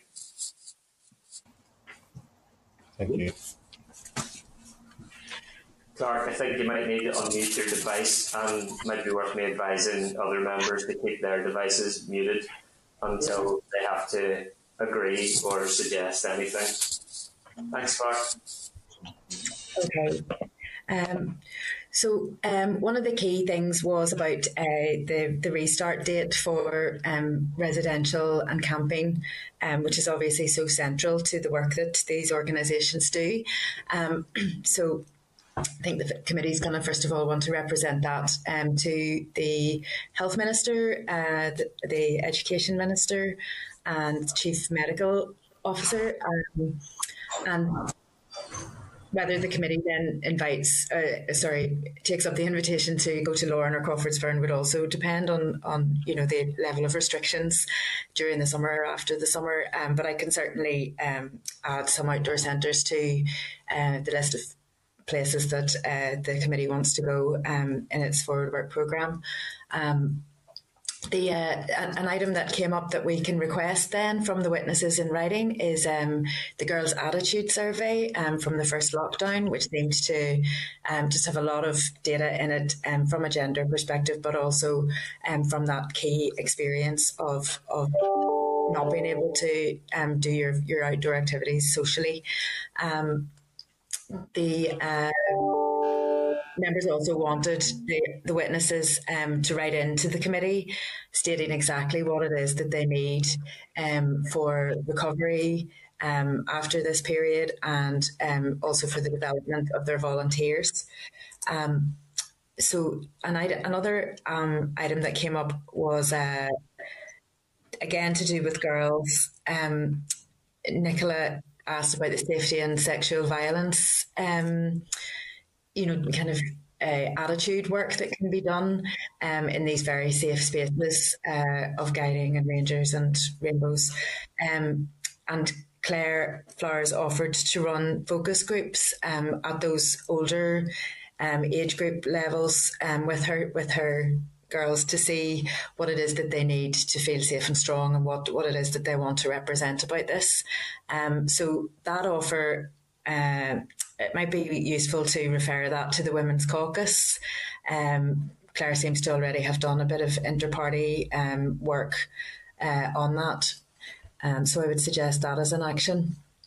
And then on the on the kind of very practical level of, you know, how do voluntary sector outdoor centres and particularly uniform groups then, um, how can they access funding um, as accessibly as the Education Authority's own youth service, and obviously the voluntary aspect um, and the kind of the nature of the venues um, are key. But we could ask the Education Authority um, what it can do um, to make its funding um, equally accessible or more accessible to build in some flexibility there's that there would be perhaps um, less bureaucracy or um, that it would be more accessible to volunteer organizations um, and then there was also um, uh, a desire to resource the these organisations so that they can actually um, have an outreach policy. Um, that goes straight to the most vulnerable children. Um, so that would require capacity building, um, resource, and training of volunteers. Um, but that's for you know looked after children or newcomer children or whoever has got the greatest need at any given time. Um, so there's quite a lot in that session, members. And um, just to recap, I suggest a letter to the EA, a letter to the ministers about um, residential, um, a reference to the Women's Caucus um, for that safety and gender issue, and then for the witnesses to come back to us, A, with the girls' attitude survey, and B, with a letter stating what it is that the organisations most need. Members content to agree those actions? Or Chair, I think a letter to the chief, letter to the chief medical officer uh, as well, obviously, because his advice. It's, it's not to, to tell him what his advice should be, but just in terms of the sometimes the consistency of message. You know that folk can go in a caravan, but can't, can't go to a tent, It's in a tent sort of thing. We need we need those sort of clarities and a. Um, I mean, I, I you, you heard it there, but I know from my own experience uh, and knowledge of the scouting organisation, the the impact, negative impact of Crawford's Crawfordsburn not having residential facilities, both indoor and outdoor, is is large. Is she taking a huge toll? And it when you consider that both organisations were saying their numbers were down by thirty to thirty five percent, that's a very serious situation. Because each each each member has to pay capitation to London, and then that goes around the regions. That's a massive financial blow we even look at the residential centres, you know. Okay. Members content with that? Yeah, Chair, can I maybe just raise the issue rather than uh, us, uh, rather than us relying, and I, th- I, think, let me just say to, to Justin, I think his suggestion is, is a, an excellent one in trying to engage those children who are in uh, social care uh, with, with the uniformed organisations. I think you're very, very positive. But perhaps we could put it the other way, Chair, and perhaps make the social services aware uh, of the willingness of the uh, uniformed organisations, well, the two uniformed organisations that were with us today, but I think that would be in general, Chair, uh, uh, willing to make a very positive contribution to to those children who are uh, in care. Thanks, Robin. Thank you, members. Okay. Anything else, Clerk? No, I suppose just one thing is the scope of the session. Um, there were uniformed um, organisations here today, but I, I, expect there are other voluntary sector outdoor centres um, as well um, who've also been struggling. So, you know, if members are aware of other organisations that they would like to come to committee, I think there's scope for that. Yeah, I think it'd be worth us engaging with the other EA outdoor uh, activity centres as well in, in due course. So I'll, I'll return with a, a proposal in that regard, Clerk. Thank you. Okay, members content to agree those actions? Agreed? Agreed? Agreed. Thanks, that's great. Okay, members, then we move on to agenda item six, which is our oral briefing from the Department of Education, Department of Health, and the Education Authority on the Youth Emotional Health and Wellbeing Framework and Child Adolescent Mental Health Services. Can I ask Assembly Broadcasting to remove members from the spotlight and to add our witnesses? Can I refer members to a Department of Education briefing paper at page 42 of your packs? DE and Department of Health, Children and Young People's Emotional Health and Wellbeing in Education Framework at page 48 and the Emotional Health and Wellbeing in Education Framework Implementation Plan at page 88.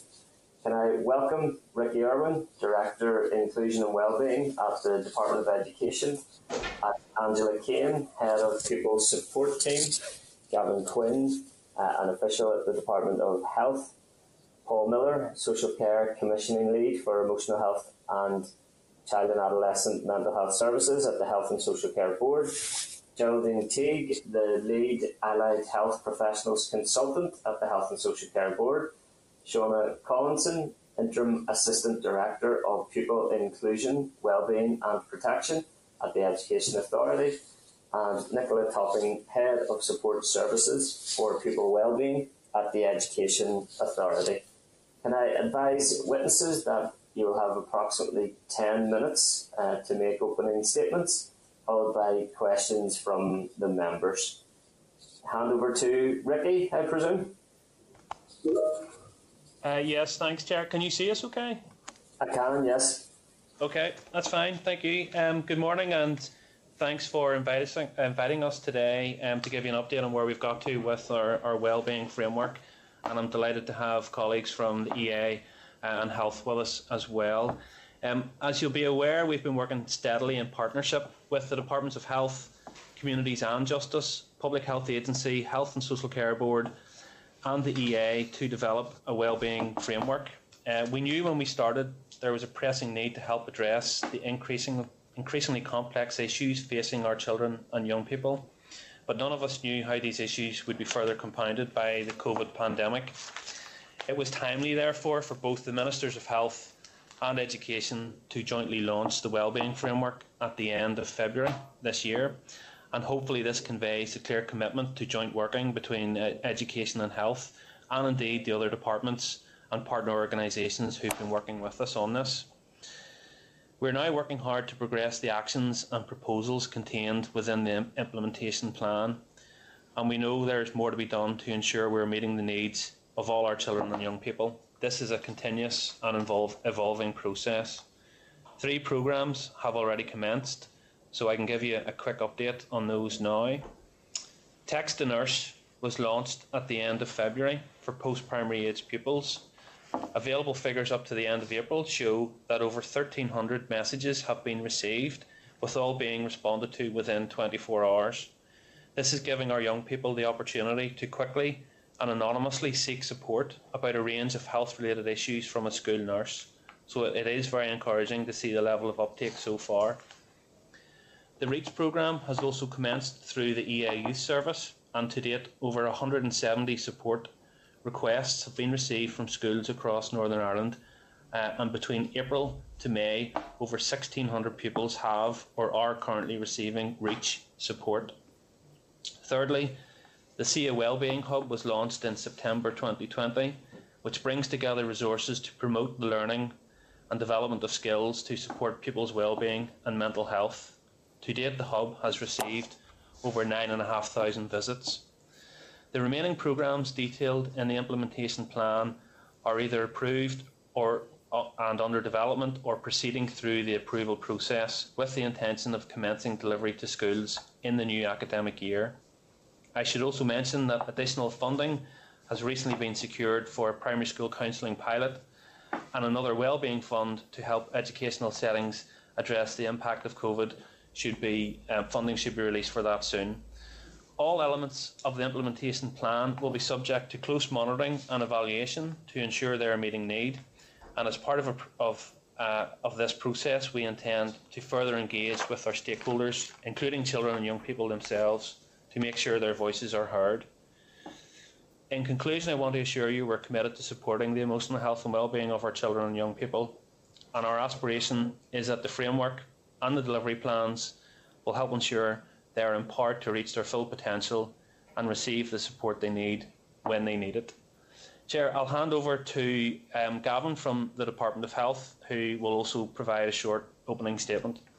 Gavin. Thank you, Ricky. Chair, can I just check that your hearing and seeing is okay?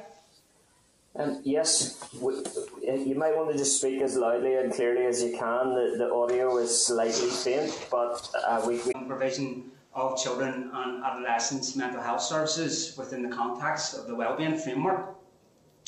Members will be acutely aware of the complex issues and challenges facing our children and young people.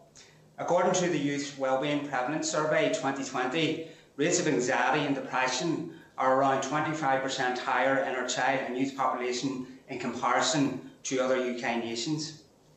It's widely accepted that the impact of COVID 19 has further exacerbated this position. Mm-hmm. The loss of daily structure that school attendance normally provides, alongside reduced contact with social contacts and supports in schools, all having an impact on our children's well-being and possibly leading to deterioration in their mental health. Against this backdrop, it is now more than ever that we need effective and comprehensive support services for our children and young people.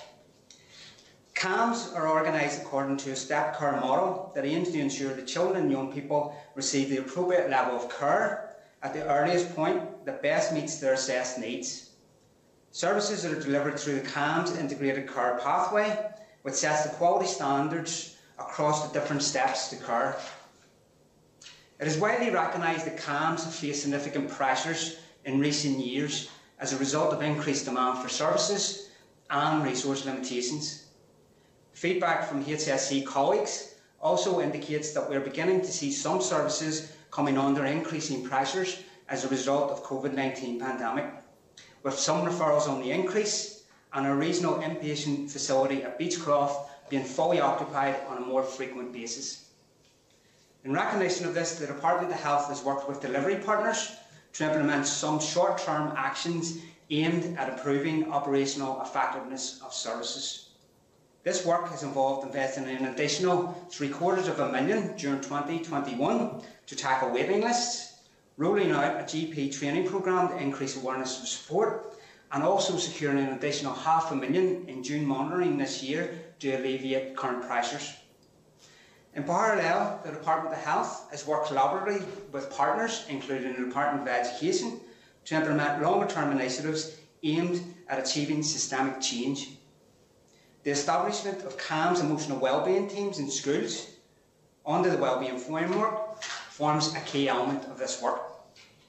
CAMHS wellbeing teams will provide an in-reach service to schools that will involve staff directly supporting young people to ensure that unmet needs are addressed while also working collaboratively with teaching staff and other providers such as the RISE team to coordinate and deliver wellbeing programmes and interventions. In doing so, this new service aims to promote emotional well-being of our children, build individual and collective resilience, and most critically, provide intervention at the earliest opportunity. This collaborative and early intervention approach aligns well with the, with the new 10-year mental health strategy which was published for public consultation in December 2020. This strategy sets an ambitious vision for the future delivery of mental health services, along with a number of priority actions. From a CAMHS perspective, key priorities include increasing the level of investment in CAMHS to 10% of the overall mental health budget, it's currently sitting at 8%, strengthening support for our vulnerable young people through the implementation of a no wrong door approach, creating clear and reasonably consistent urgent emergency and crisis services for our children and young people, and improving our processes and support for young people transitioning from CAMHS to adult mental health services. Analysis of the strategy consultation responses is now being completed, and it is anticipated that the new mental health strategy will be launched in summer 2021. When published, the strategy will be the Department of Health's long term plan to address the existing mental health pressures and to meet the increased needs created by the pandemic. Chair, I will finish there with my thanks to you uh, and the committee for, for listening, and we're happy to take any questions on any of the details outlined. Thank you. Thanks, Dad, Ricky, and uh, Gavin. Uh, uh, any other contributions before I bring members in for questions at this stage? Uh, no, Chair, that's it. Okay, thanks, Ricky. Can I bring in the Deputy Chairperson, Pat Sheehan, MLA? Uh, thank you, Chair, and thanks to all the officials here this morning. Uh, I've been engaging with uh, school leaders and support leaders in schools throughout my constituency over the past few weeks here. And they tell me they're dealing with a multitude of, of uh, emotional health and well-being issues. Uh, for example, waiting list for the waiting lists for the independent uh, schools counselling service are a concern. Uh, the impact of the pandemic on pupils and potential shortage of education educational welfare officers are, are all all of these are contributing to issues around mental health services in our schools. Can I ask first of all if these are issues that officials are aware of? Thanks. Uh, Pat, maybe if I start uh, and invite um, colleagues from the EA to come in behind me.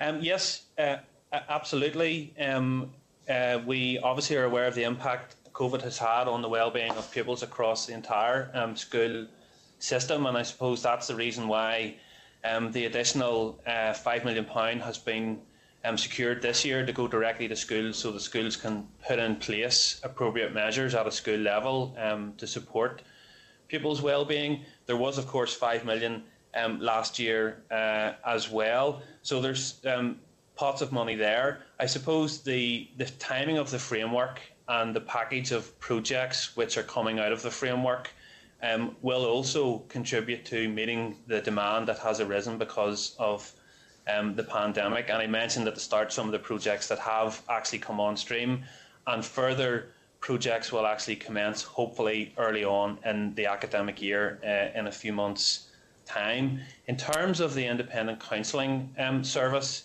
uh, I know when I last appeared in front of the committee, I had mentioned about a waiting list of around um, 400. What I failed to mention was, in fact, that that's not a waiting list between one and 400 pupils, that actually pupils who are identified for counselling are assessed within a contractual time frame of 15 days, and then if counselling is required, will normally be seen within five days um, after that that is the specification um, within the contracts for the counselling providers. But maybe at this point, if I um, hand over to Shauna and um, Nicola just to elaborate a wee bit more if I, if, I can, if I can come in there, Pat might be able to um, clarify for me, but um, you said that last time you heard there was 400 on the waiting list and then you, you, you spoke after that. I Forgive me, I'm no clearer about the 400 on the waiting list as a result of what you said after that. Maybe that was my ignorance, and Pat has picked it up better than me. But um, if he no. hasn't, if he hasn't, I'd, I'd, be keen for you to uh, explain what again what you meant by. Yeah. Uh, uh so, so are there 400 pupils on the independent counselling service waiting list, or, or are you trying to um, explain that a bit more? Uh, yeah, I think I'll ask I'll ask the EA to explain that. Thank you. Thanks. Yes, no problem. Um, I'll, I'll, let um, Nicola speak to the, the waiting list and ICSS. Um, as of the 21st of May, the waiting list for post primary mainstream schools was 400 and for special schools it was 25. And I think what Ricky was beginning to say in relation to that is that is not a waiting list of 400 children that is held centrally and that perhaps one or two counselling counsellors are trying to gently chip their way through. That is 400 children across the entire post primary school population with a significant number of counsellors working to address the waiting list issue.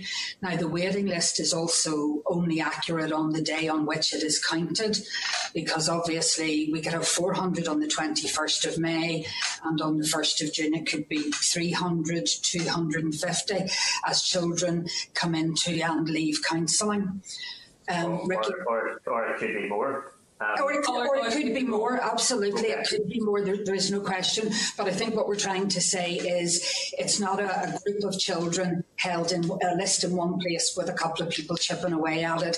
It is across the entire post primary school population with a significant number of counsellors working on that. And Ricky is correct in terms of the contractual obligations of the providers. An urgent case must be dealt with immediately within 24 hours. Any child on a waiting list is assessed by the providers within 15 days, and then counselling follows quite quickly after that. Just to add to that, the, the overall number is it's the accumulation of each school's waiting list, which would be a small number, and each school then would have its designated um, counsellor. Um, so each counsellor has a very small waiting list that's monitored and monitored. Sorry, and then the, the central number of the four two five is the accumulation of all of those individual waiting lists. If that gives some clarity to it, we have. Could I, could I come back in there just and I mean waiting lists are a very topical issue at the minute, given the, the state of the health service and so on. And I had a meeting a couple of weeks ago with the West Belfast area learning community, and okay. Professor Siobhan O'Neill, the mental health champion, was also at that meeting, and it was a, it was a, it was a dedicated meeting around uh, mental health and well-being and so on in schools in West Belfast, and it actually became quite an emotional meeting uh, because of the pressures that our, our, our teaching staff and pastoral support leaders are working under. And I mean, what what I fear is that we're going to move into a situation, and the, the chair highlighted it there. I was just going to come in myself. Well, it's 400 at the minute. It could be 500 next month. It could be 600 in September. And and what we really need to know is how we're going to get the numbers down. And you see, I, I, suppose it sort of leads on to the question I was going to ask about the resilience of this strategy, given the, the sort of new dimension of issues that have arisen out of the pandemic. And, you know, what new resources associated with this strategy are going in to deal with those mental health and, and well-being issues and, and, and to provide the support that's needed in our schools to deal with them? Thanks. I suppose, Pat, from my perspective, um, the level of, inve- of, investment this year uh, is around 20 million.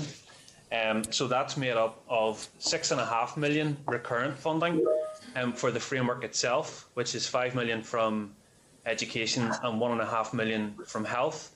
On top of that, we then have four million pounds for nurture programs.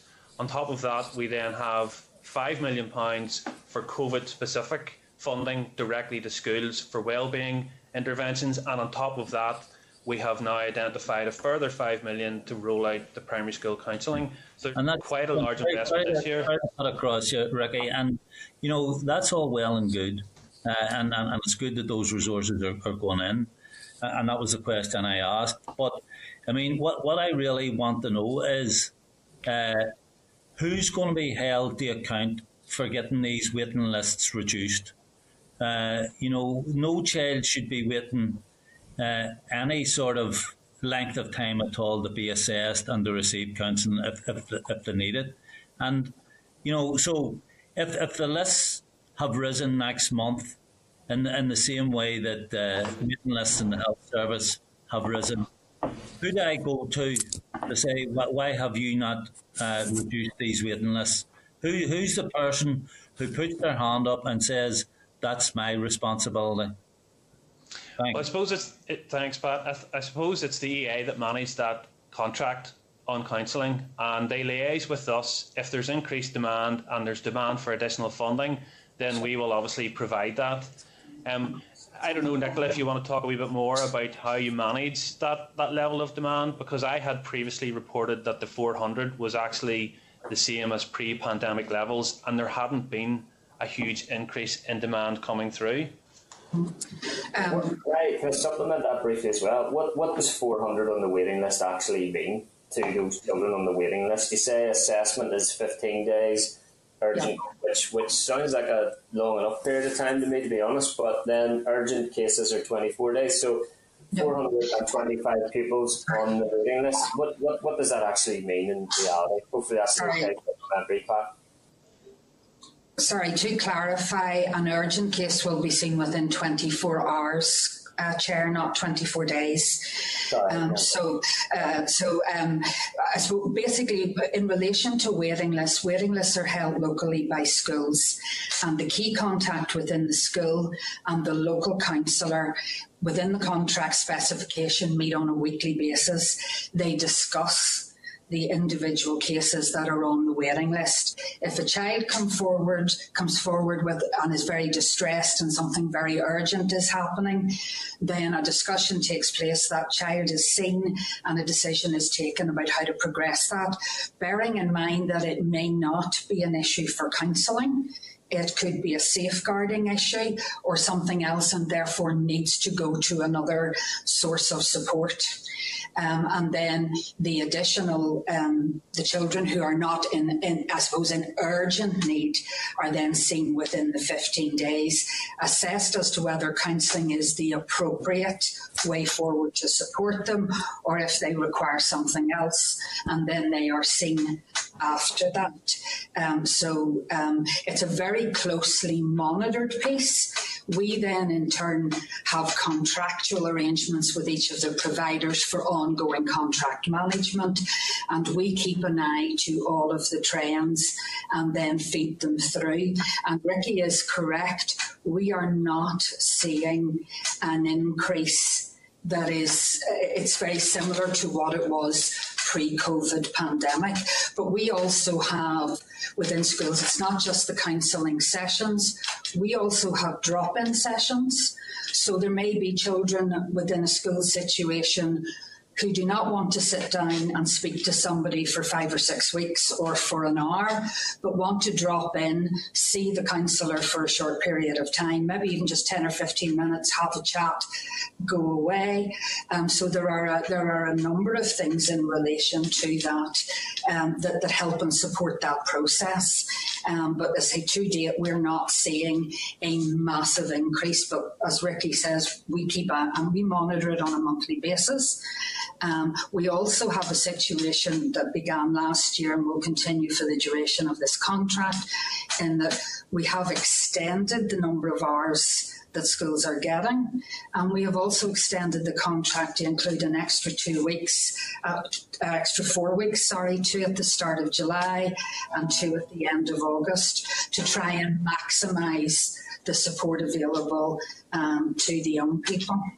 Okay. Pat, do you want to ask a Yeah. final question there? Yeah. Yeah, I'd like to come back on this because this is a, a very important issue that the committee has focused on in, in the in the past while, and um, I mean, we had uh, Professor Siobhan O'Neill give evidence to the committee, and I hear what you just said about there doesn't seem to be an increase uh, pre and post uh, COVID or uh, yeah pre and post COVID in terms of of uh, children on the waiting list.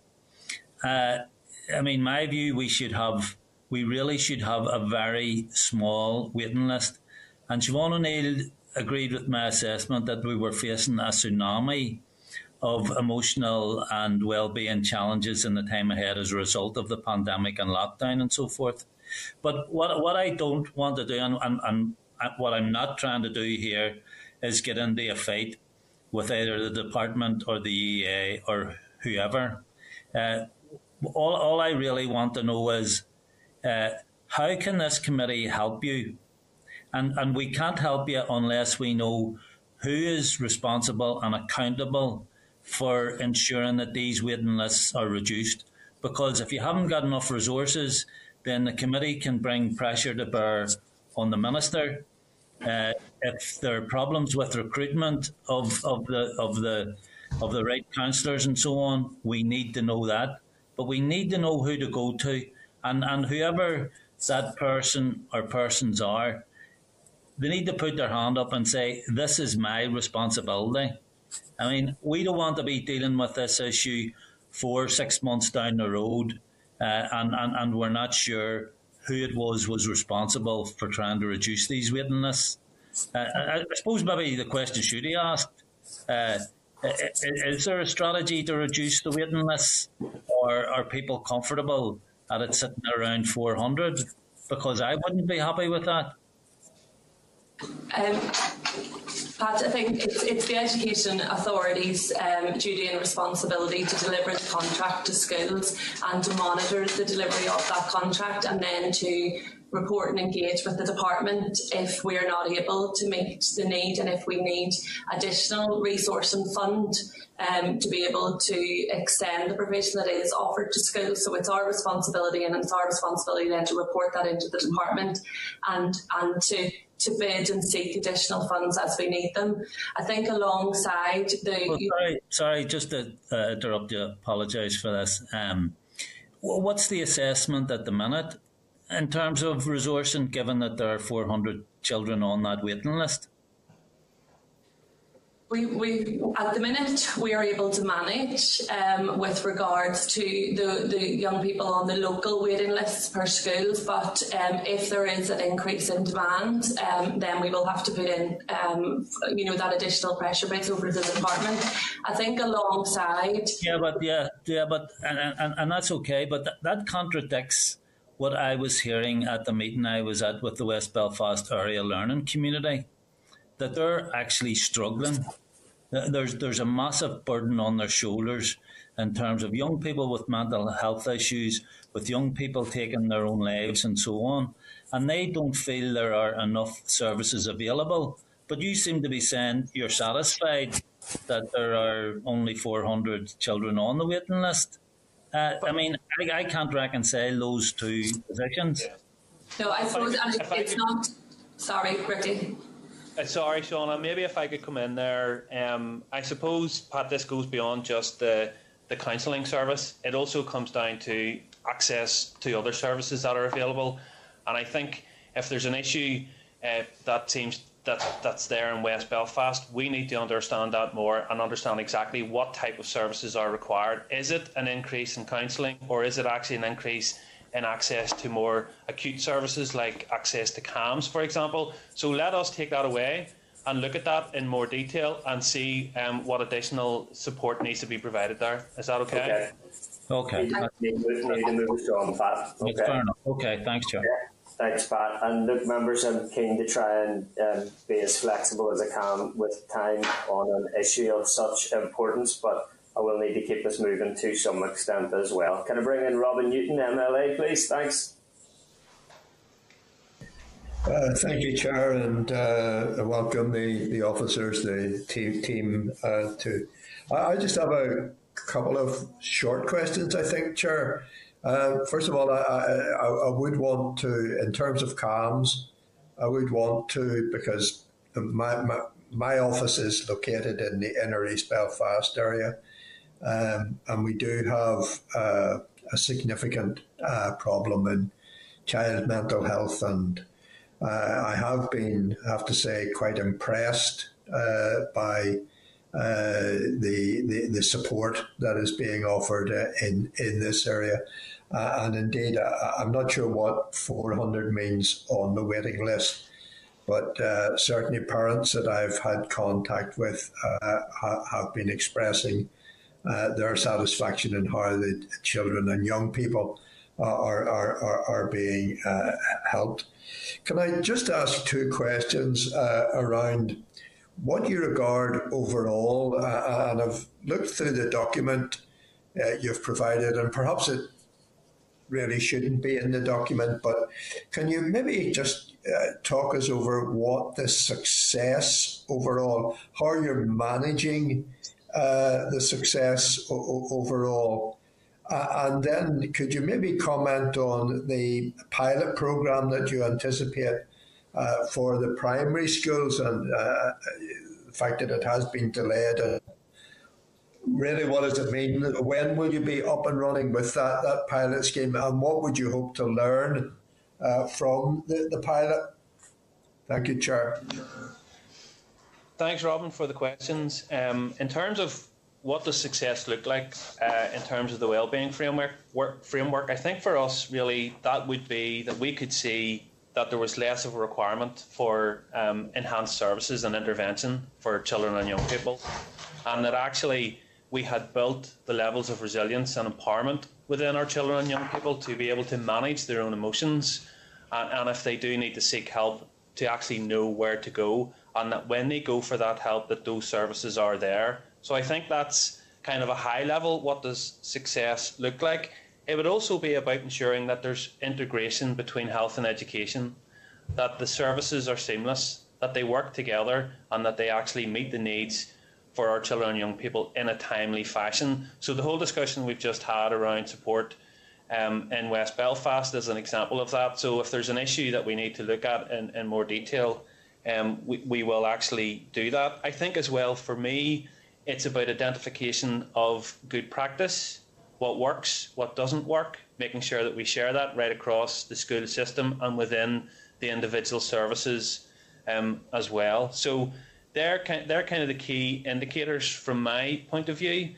Um, in terms of the primary school counselling pilot, um, we are aiming to get this started early on in the next academic year.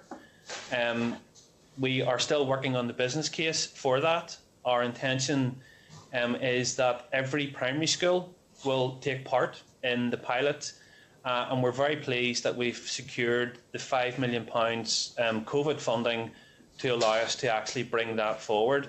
We want to make sure that we capture um, the information from the pilot to inform any future decision that a minister may take um, on this area. Um, and of course, we want to look at the lessons from the post primary counselling service that's currently um, in place. So, the actual detail of how the pilot will work is is not finalised yet. We may use a similar model where we actually work with voluntary community sector counselling providers um, who are accredited, and we would probably provide that list of providers to the schools to say here are the um, counselling providers that you can engage with. So we're still working through the detail of that, but we're very happy to come back and, and update the committee on that once we finalise that, Robin. I hope that's okay. Yeah, I think that would be useful, uh, Ricky. Once the, the, the, work has, has been done, that would be useful. I, I do take the point that you've you, you're indicating, you know, what the indicators are. Uh, are there any measurements that uh, you, you're, you're able to, to produce? Um, each of the services and projects under the framework will have a set of metrics in place. So, of course, uh, we'll want to know how many children um, are there are uh, uptaking in each service, but we'll also want to look at the outcomes for those children. So, we'll have to have um, surveys in place, and that's the sort of detail. Um, that we're looking at now. So, for example, I mentioned the text and nurse service, which has been running now um, for a few months. We have metrics around the number of children that have benefited. We know that all those children have received support um, within 24 hours. And we know as well that the sort of issues that are, that are coming forward are around anxiety, um, well being, depression, self harm. So that's the sort of information that we're now um, starting to get through on the projects that are currently up and running. Yeah. And, and do, do we know, uh, in terms of the young people engaging in the CAMHS service, do we know how many young people are satisfied when the, the process of CAMHS, or how many have to be referred on to um, a higher level of service? That's the right word.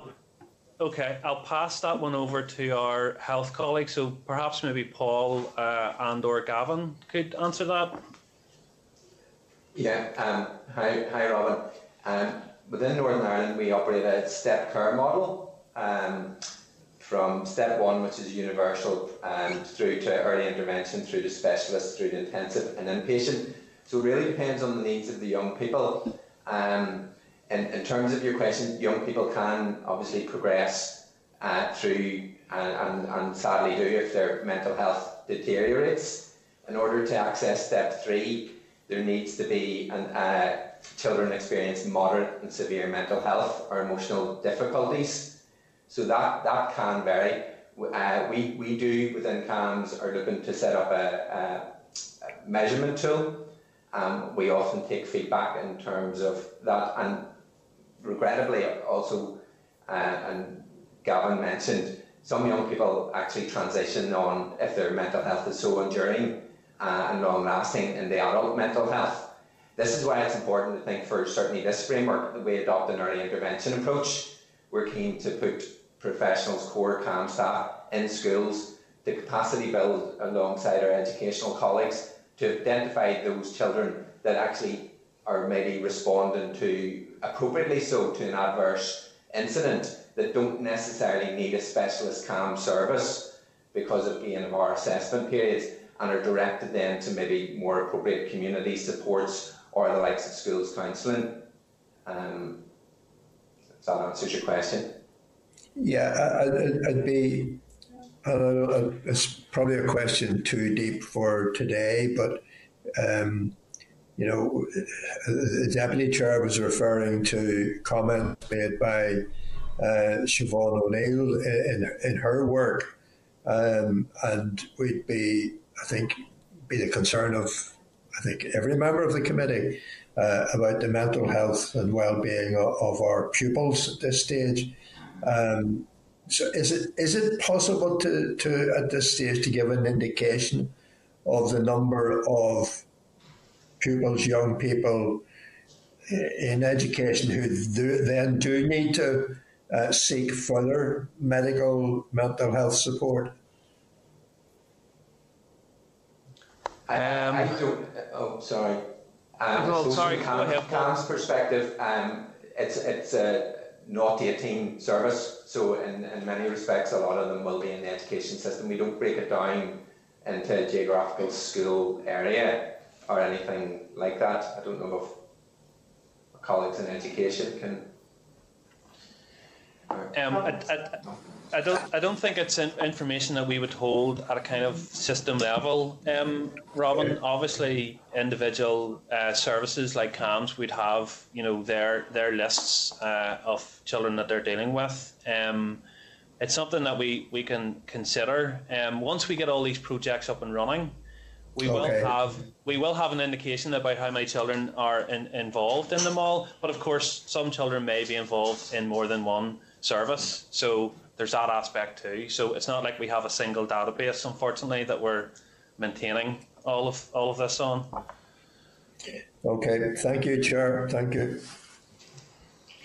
Thanks, Robin. I'm, I'm trying to bring as many members in as I can, Ricky. But you, in in response to Robin's uh, question with regards to, you know, what what measurements are going to be in place, what what success is going to look like. You mentioned that success will look like emotionally resilient young people, and I, and I think that is a, a positive approach to the strategy. You also said that you that success would look like the implementation of best practice preventative interventions. And Robbie Butler and I had the privilege of seeing uh, youth mental health charity Pure Mental NI mental health toolkit being delivered by outstanding teachers at Braniel Primary School in East Belfast, and it really opened my mind. Uh, and this was with um, re, you know, the youngest primary school children through each primary year and opened opened my mind to the, the possibilities of of preventive intervention. They were using uh, puppets, they were using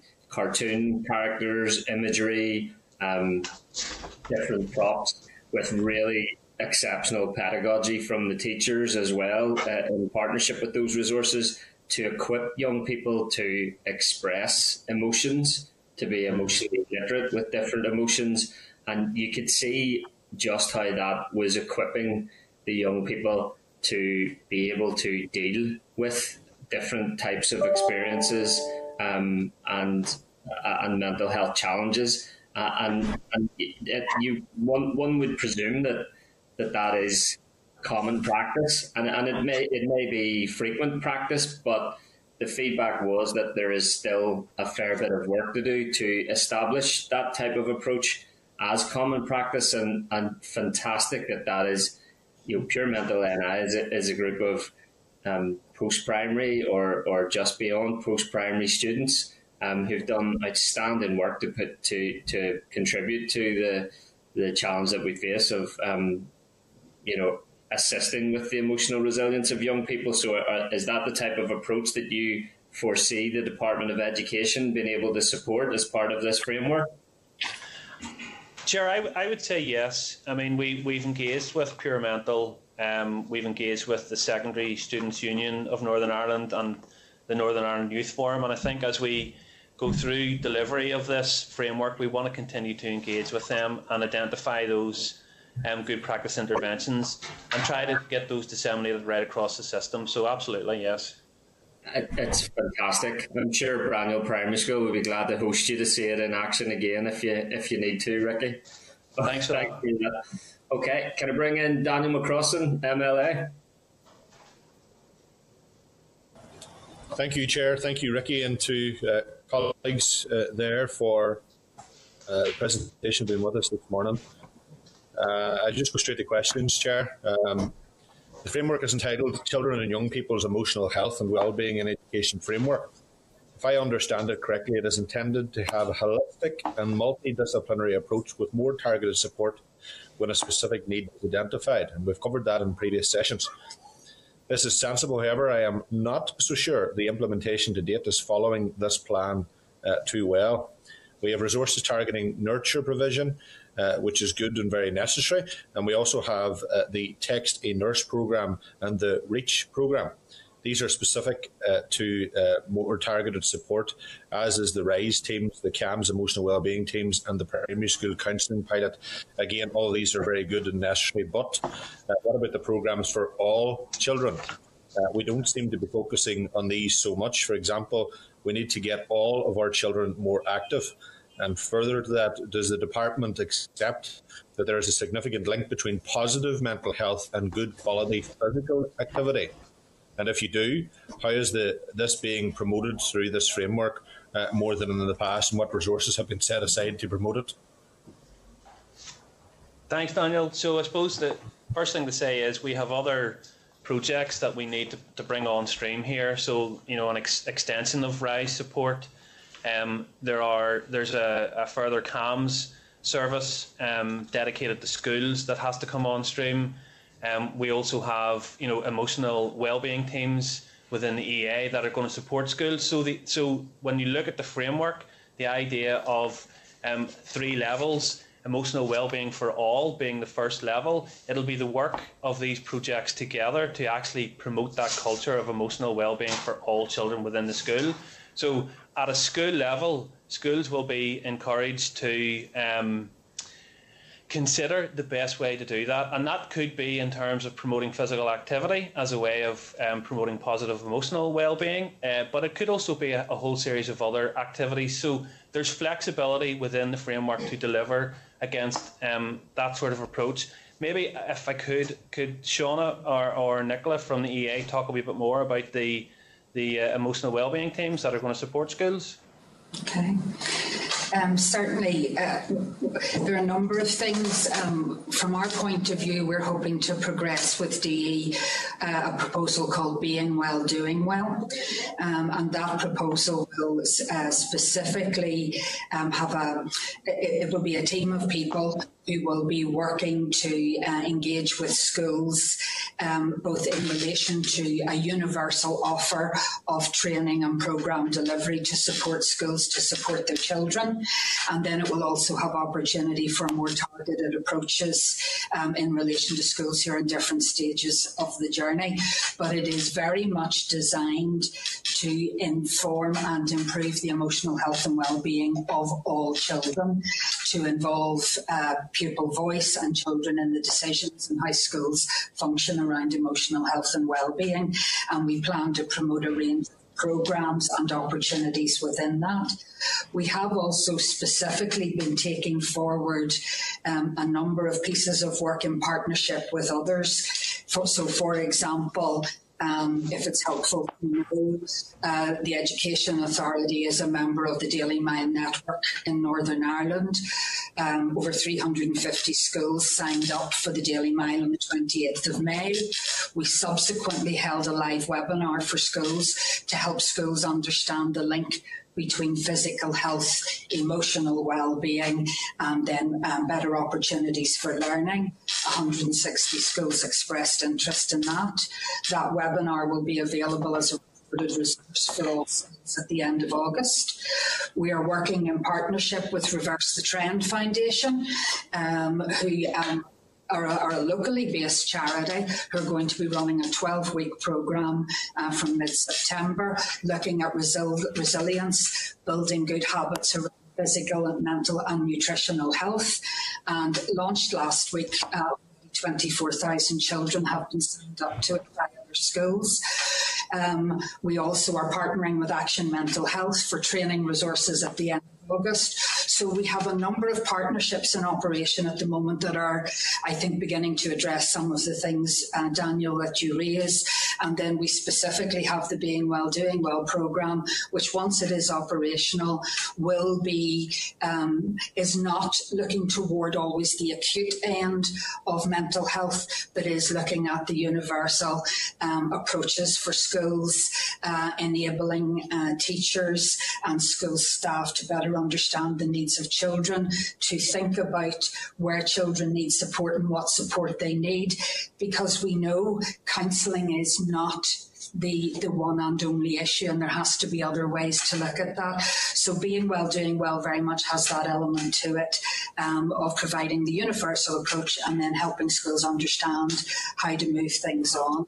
Um, so th- those are some of the examples that we're, we're working on currently think just to add on the REACH programme, although part of the REACH programme is that enhanced support and targeted support for individuals, part of the REACH pro- programme is also focused on the wellbeing for all and working with schools to deliver for all of their young people and, and, and the culture and ethos around wellbeing. Um, and I know that, that currently 87 schools are working with the REACH programme on, on the wellbeing for all um, rather than the hand support as well. Uh, I think will, will those programs that you're discussing be closely monitored and evaluated? Yes, is, is uh, certainly reverse. Uh, as one example, the Being Well Doing Well programme will have a number of key indicators attached to it under the framework, and it will be closely monitored and evaluated. It is also based on research from NCB, uh, actually commissioned locally by DE and PHA, which expressly sought the views of schools about what they said they needed. So it's trying to address that. Reverse the trend and its Neuronimo programme will also um, it, there's engagement there with Southampton University and Ulster University, so it is actually subject um, to quite robust evaluation. And uh, the, the Daily Mile Network is actually chaired by representatives from Stranmillis, and they do significant research in relation at and Ulster University in relation to this area of the impact of physical health on, on mental health. So there's a there's quite a strong evidence base behind this, which we're also keen to pursue in terms of the programs and initiatives we are taking to schools because schools have also told us that they have significant difficulty trying to understand what is a good program to bring in. So we're keen to work with our colleagues as well in health and PHA to kind of look at what is an appropriate resource and when do you bring it in because the well-being continuum is not always the acute end where, where we're, we're potentially at, at CAMHS services. It's also the early intervention, the universal and working through that continuum. Yeah, just, on that, the, the, reason I've asked that question about monitoring and, and uh, evaluating these programs is because the Northern Ireland Audit Office, Audit Office have continually told us that the department and the Education Authority uh, can't demonstrate value for money. So I would sincerely hope that by having these mechanism, mechanisms and checks in place, that that will ensure value for money. Um, uh, in that regard, just uh, I can go to the next point. Thank you both, by the way, so far. You, for, for your answers. At a constituency level, one of the most frequent complaints I receive uh, is in relation to the very long waiting lists uh, to get CAMHS support, and, and, this has been touched on. this runs counterintuitive to the recognition that early intervention is the key to better outcomes. Uh, I appreciate this is a primar- primarily a matter for the Department of Health, but as there is now a statutory cooperation requirement between government departments due to the Children's Services Cooperation Act, uh, can you tell me what uh, has the department raised this matter with the Department of Health? Uh, further to that, are you aware of how this problem is impl- uh, impacting on how schools can provide uh, for our children? Uh, are you monitoring and collecting data? And I'll keep coming back to that point on the numbers of children uh, in our schools who lack the specialist mental health support that schools cannot provide. Uh, uh, from their own resources? And finally, have you evaluated how this is impacting the schools and, in particular, the children awaiting help? If not, do you have any plans to evaluate them in future? Daniel, if I start and then maybe invite our health colleagues to come in on, on the actual CAMHS service. Um, when we were working with um, our colleagues in health, we identified that there was a need for additional CAMHS based support, and that is why um, there's an, a project in there called CAMHS Emotional Wellbeing Teams in School Service, uh, and we're um, hoping that that will um, come on stream during the course of the next few months, and that really is designed to to uh, bolster the support that's needed at that level. Um, in terms of um, waiting lists, probably better if I pass over to um, Paul uh, at this stage just to talk about that. Paul. Yeah, I'll just I'll just pick that up first, first Ricky, and, and, and thanks for the question, Daniel. And, and yes, we, we are acutely aware of the impact this actually has on a personal level. Talking to young people and, and also the parents in terms of the impact that they actually emotionally uh, has on them whenever they are actually on waiting lists. So we are acutely aware of the personal impact this actually does have on young people. The, the position around waiting lists and CAMHS has been a challenge pre the pandemic and, and has continued to be so uh, throughout the pandemic, uh, recognising that uh, the statistics have fluctuated in between times.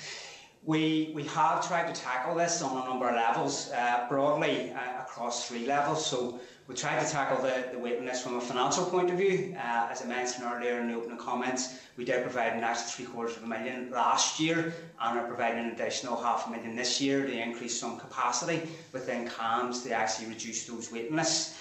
At an operational level, uh, we're continuing to engage with the board on a day and daily basis who are engaging with the trust in terms of actually monitoring the, the current position in relation to waiting lists and we know that the trusts are implementing some plans and actions to actually address the current pressures, not least in terms of carrying out regular reviews of the assessments, better use of technology in terms of actually how we can engage young people sooner, but also in terms of actually and, and, this is a big point that contributes to the to the CAMHS waiting list positions is the actually filling of vacancies and the redeployment of actually staff to actually increase capacity to, to deal with those uh, waiting lists.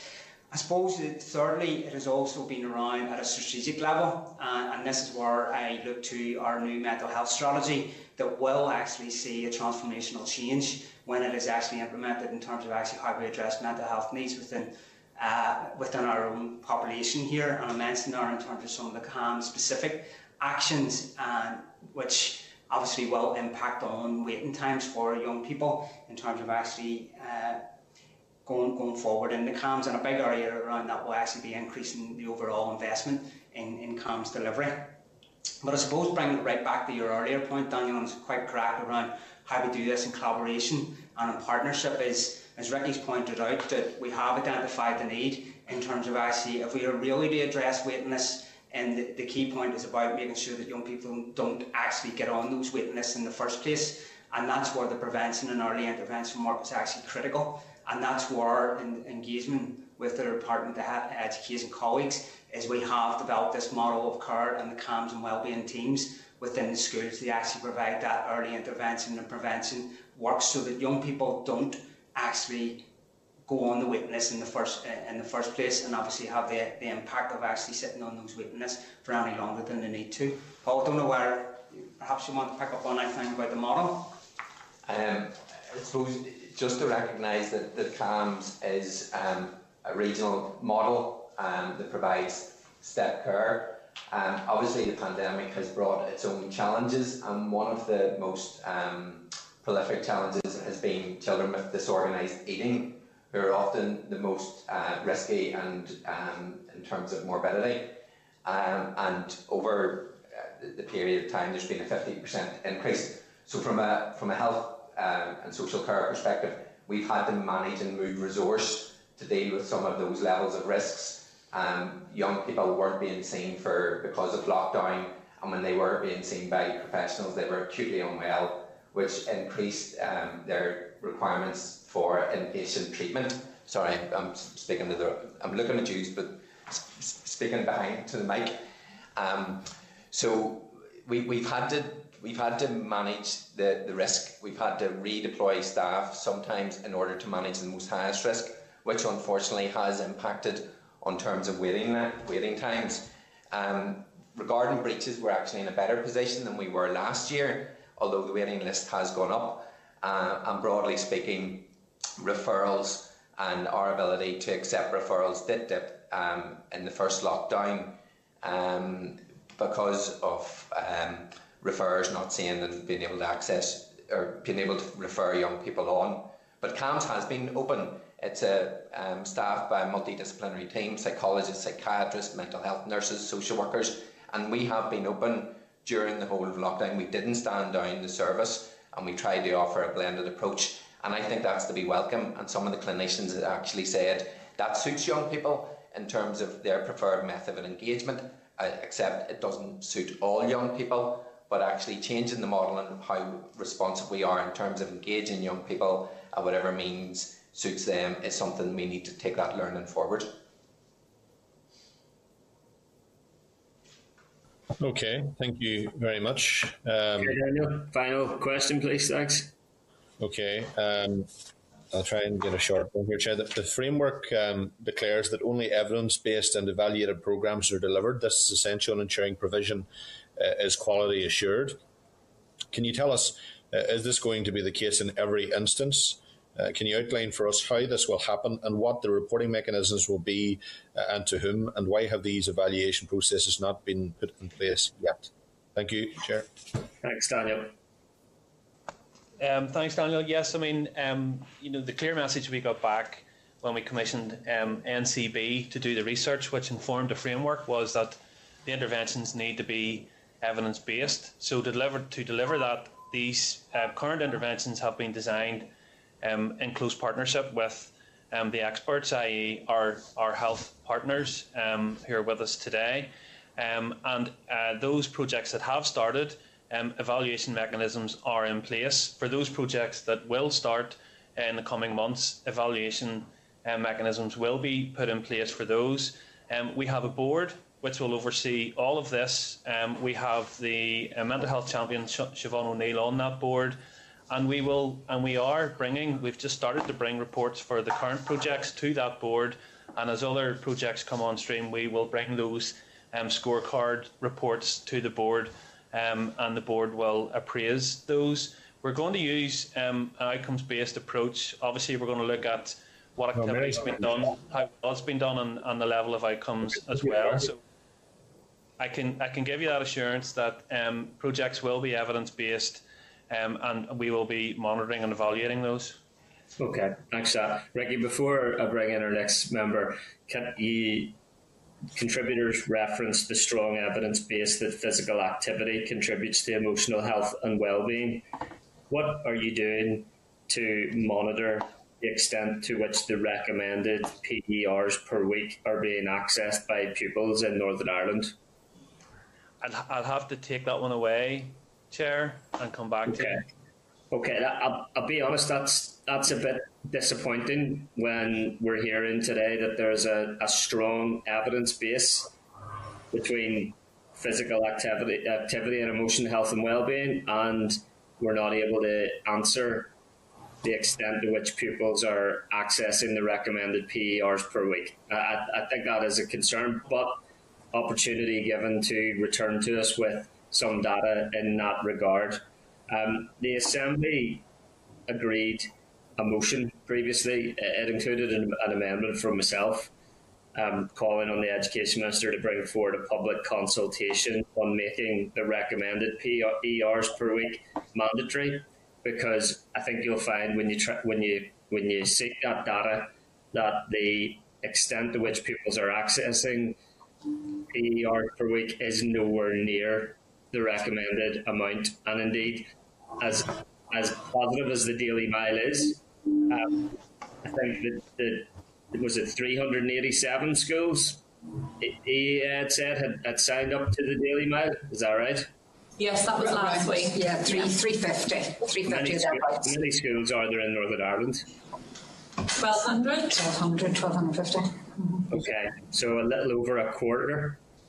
Yeah, and, and to say that they are, for the most part, they are primary, so it is around encouraging our post primary schools and, and considering how we encourage the uptake from post primary schools. Um, I, I'd be surprised if I don't have colleagues that agree with me that given that you have positively identified a strong evidence base between physical activity and emotional health and well-being, that we would want to see much more robust data in relation to how much physical activity pupils are currently accessing, which I think is probably quite shocking, and what is being done to increase that in a, in a substantive manner. But we, we'd um, afford you the opportunity to return to us with that. Thank you. And can I bring in Robbie Butler, MLA, please? Thanks.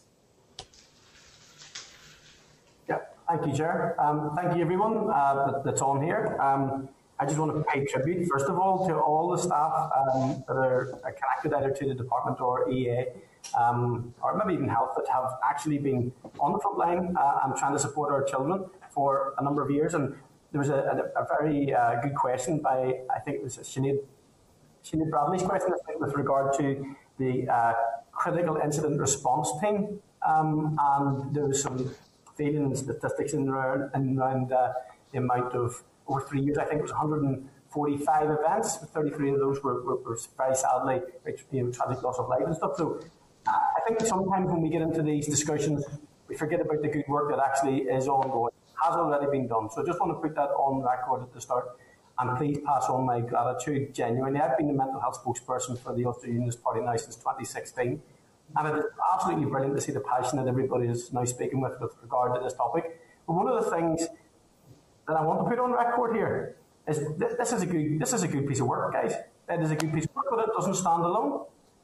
And when it doesn't stand alone, the chair is absolutely right. Physical activity is really, really important. It does need to be referenced, but it also will be picked up in other documents. So what I would want to see is confidence that this isn't a standalone document within, or standalone publication within uh, education and health.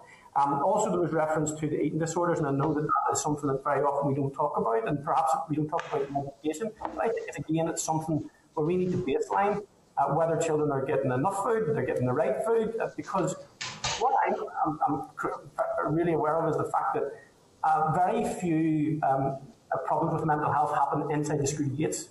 Most of it will happen outside the school gates, and then we're, we're using the school, and we should do, to try our best to, to, to bring emotional well-being to these young people um, and those preventative measures. But the, the crucial point about saying, Chair, if you, if you just indulge me, is that in 2017 we went into a three-year uh, event of, of politics in, in, in, Northern Ireland, and these problems existed then. This isn't a COVID issue. This is an intergenerational issue uh, with uh, issues like poverty, our environment, um, trauma, abuse, um, and all of those things need to be tackled. And I hope genuinely in this next few weeks um, that uh, we keep this as a, a, re- a serious political priority and we see that as stability in government, which will see the change that our children uh, really deserve. Um, I'm impressed by the partnership approach, I really am. I think one of my questions was answered, um, and this will be a very brief answer. With regards to the CAMHS waiting list, uh, this was something that was quite revealing to, to come out in the, in the document and stuff. I take it that this, I think it was the Department of Health that said this will hopefully uh, affect in a positive way the CAMHS waiting list in the health service. Would that be fair? Did I pick that up right? Gavin?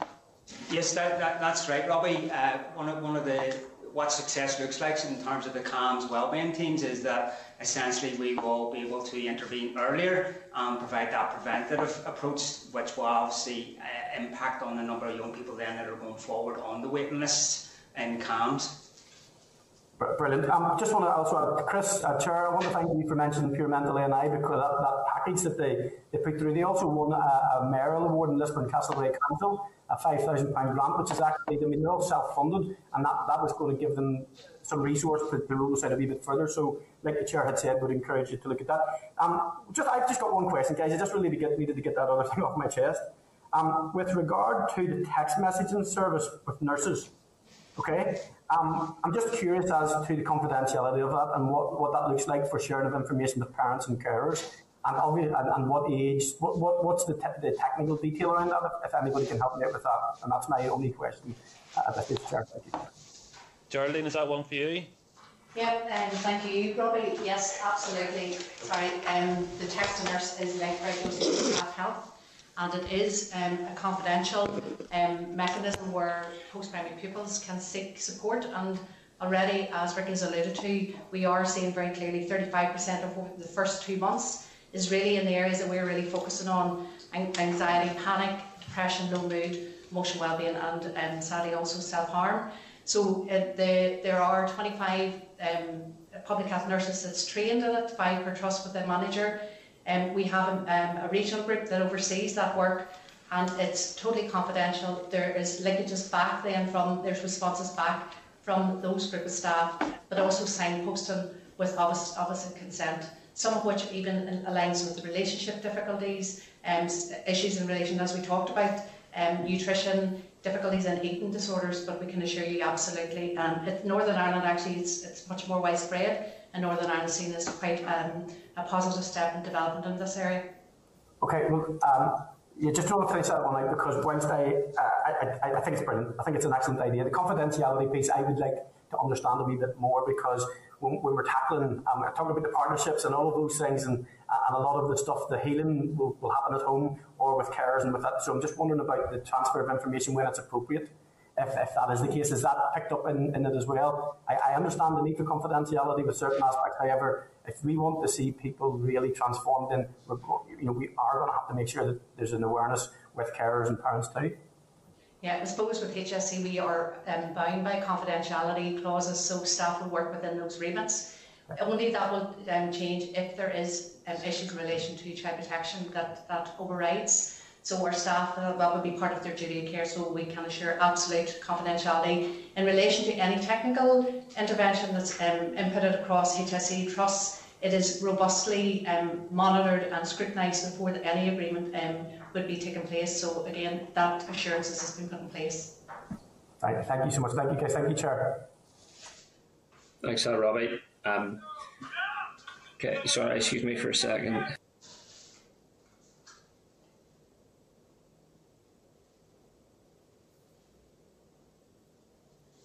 Thank you. Can I bring in William Humphrey, MLA, please?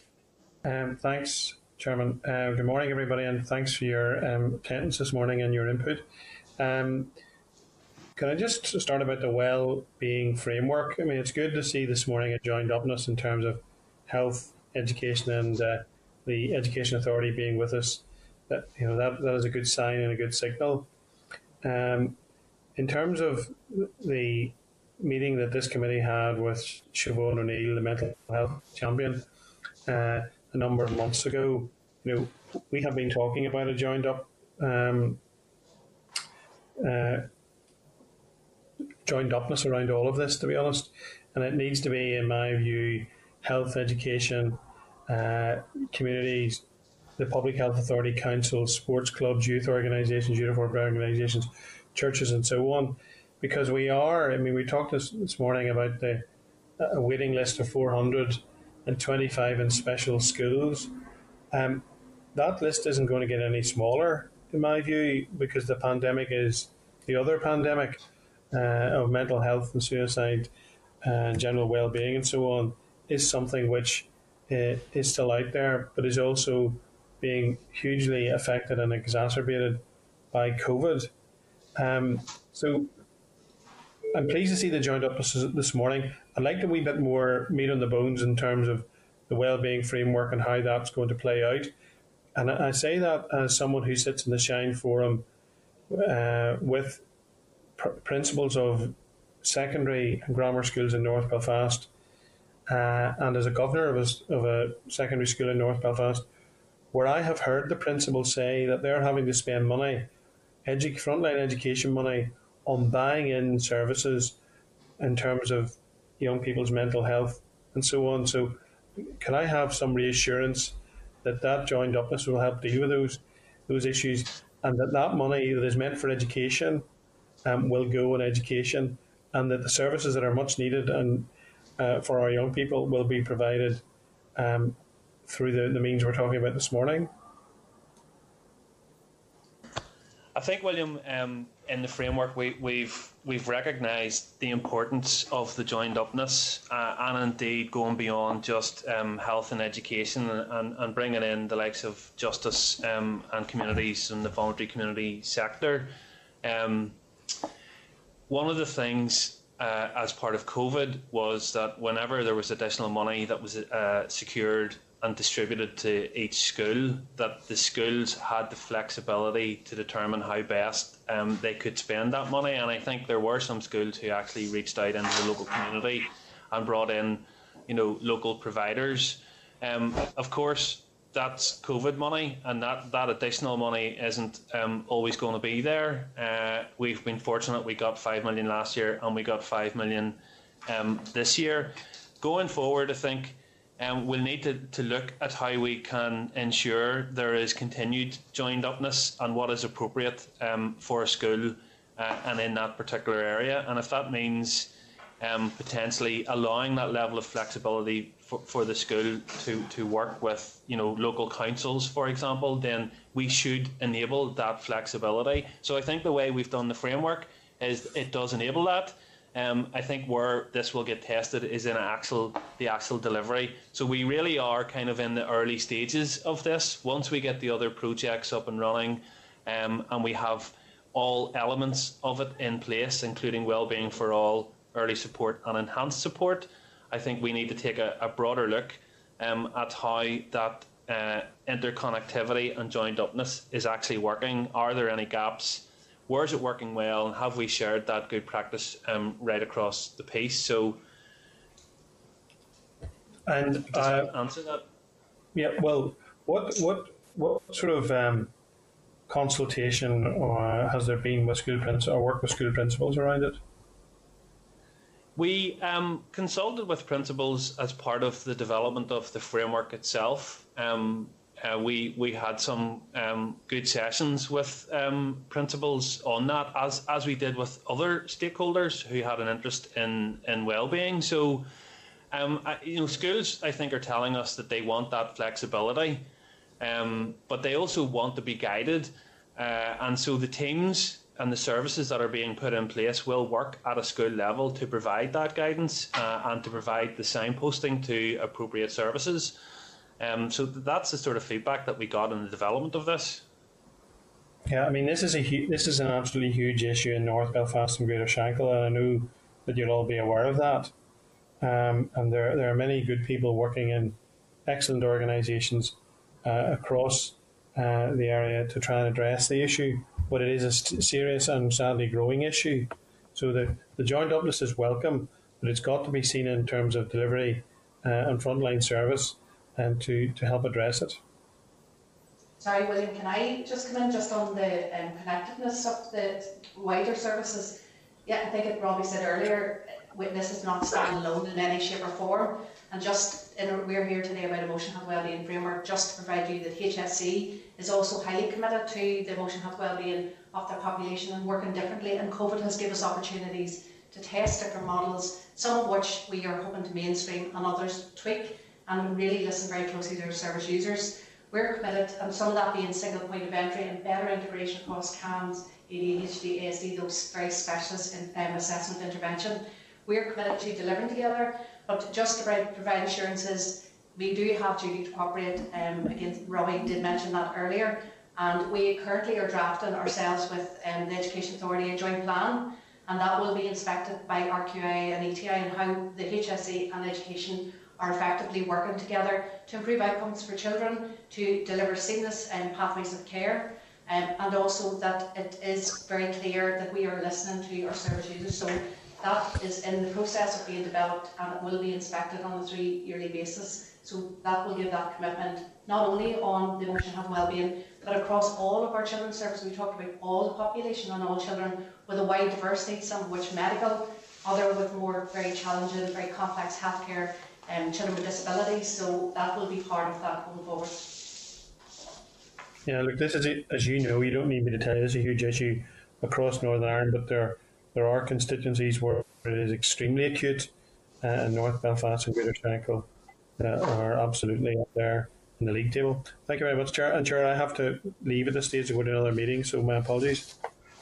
Okay, um, if I can, um, I'm now at the point where I'm um, asking all remaining members to remain, um, please. And uh, can I, um, at that point, bring in uh, Nicola Brogan, MLA, please? Thanks, Chair, and thanks everyone for attending this morning and for your evidence. Um, it's clear that we all recognise the importance of our children and young people's mental health and well-being, and I also think it's clear there's a lot of work still needs to be done, but we are making the right track. So. Um, that is that's a positive thing.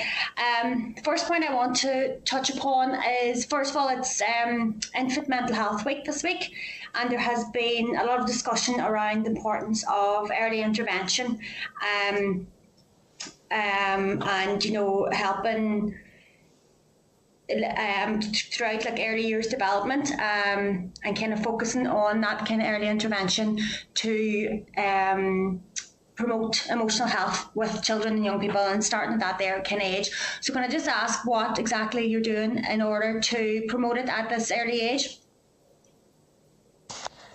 Um, thanks, Nicola. Yeah, I mean, um, early support and early intervention is one of the central tenets of the framework, um, and the projects then were were designed um, around those um, tenets, including early intervention. So I suppose there there are a range of projects there which which touch on the importance um, of early interventions. For example, the REACH project, the RISE, the Text the Nurse, primary school counselling, of course, as well, and and the ongoing nurture support.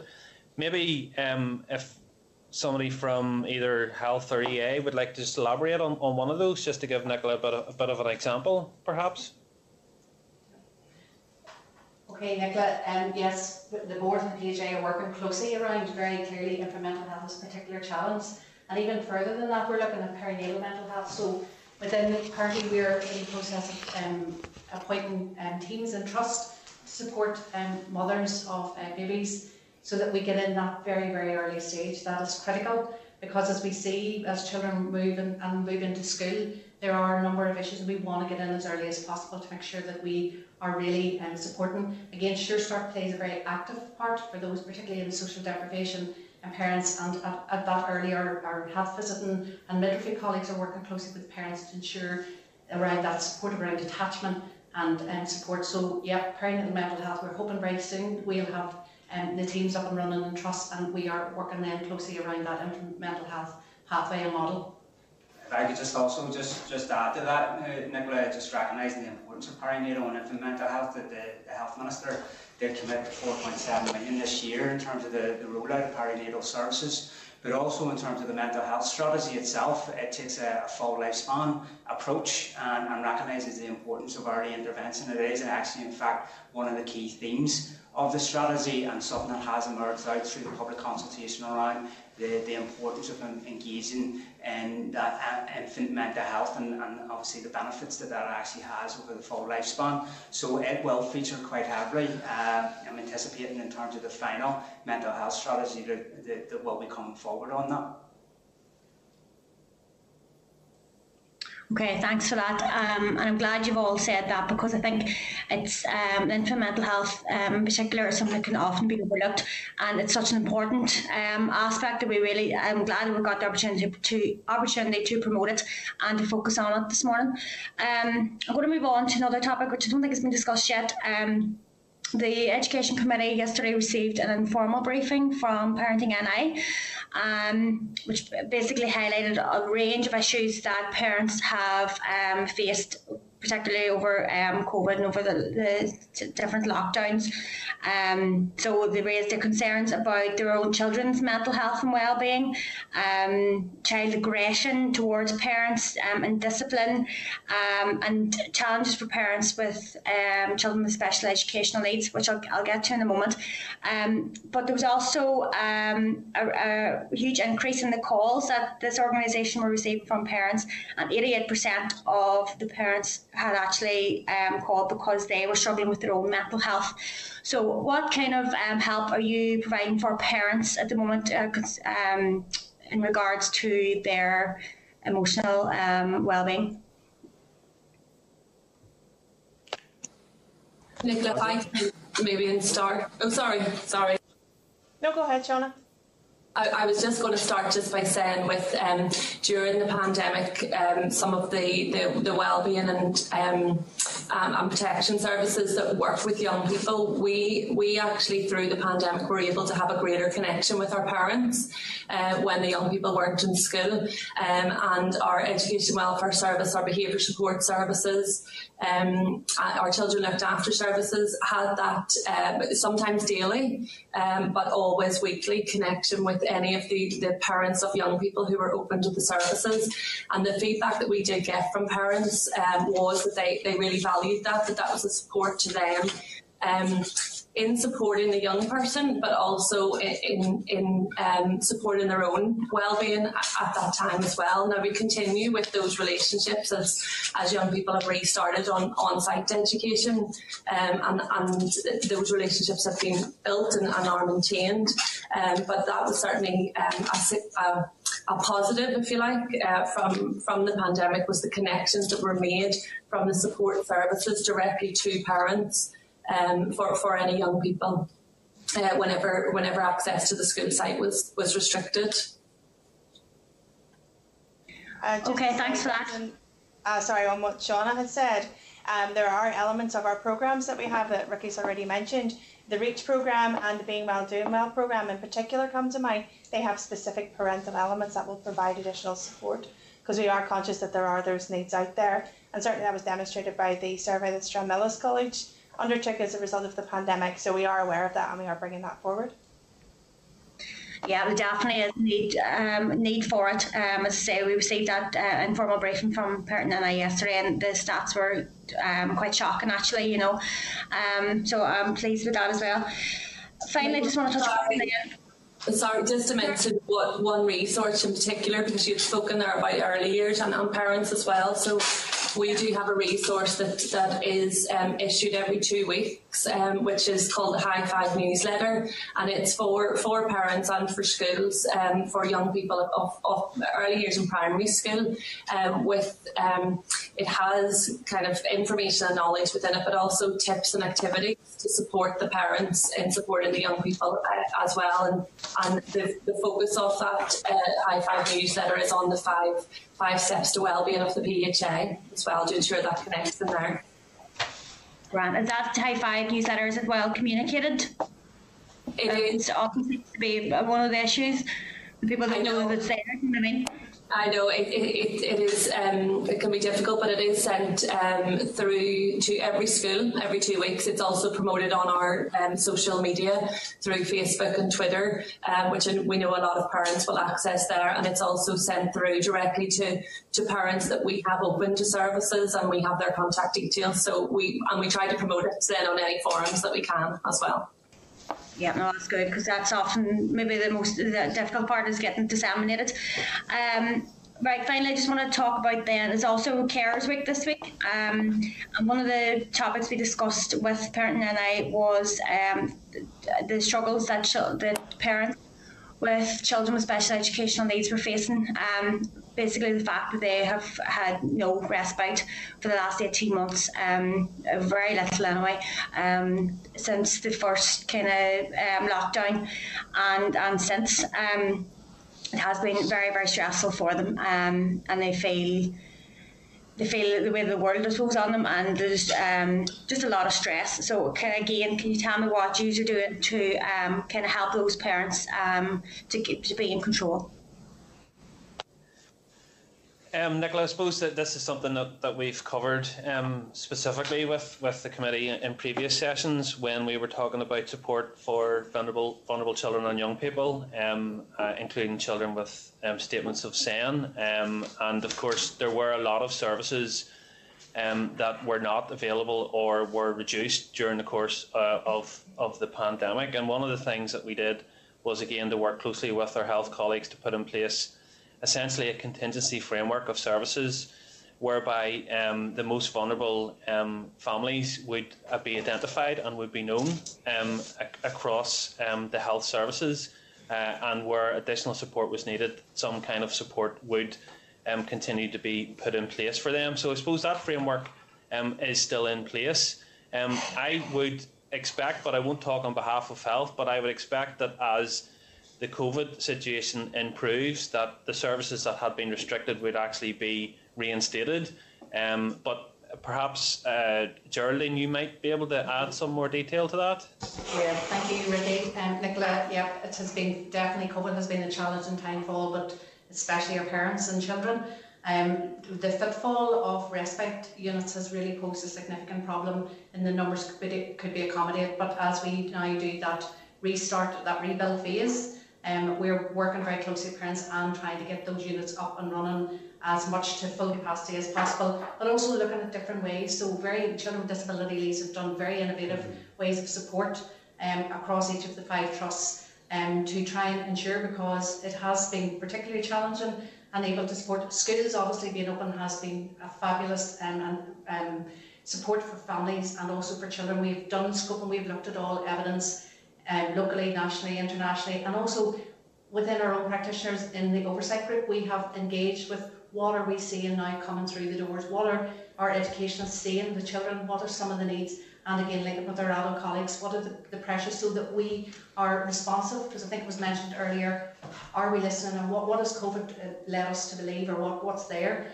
And it's all the same things that you talked about. Health and well-being a particular challenge and issue, and we will reflect that in this framework and anything else that we'll be taking forward because we have to. Things are very different now. Um, but we definitely are moving that rebuild. Obviously, COVID's still there, and we have to take the necessary precautions to keep people safe. But as the testing has been developed in schools and the rollout of vaccination, we're in a much better place than we previously have been.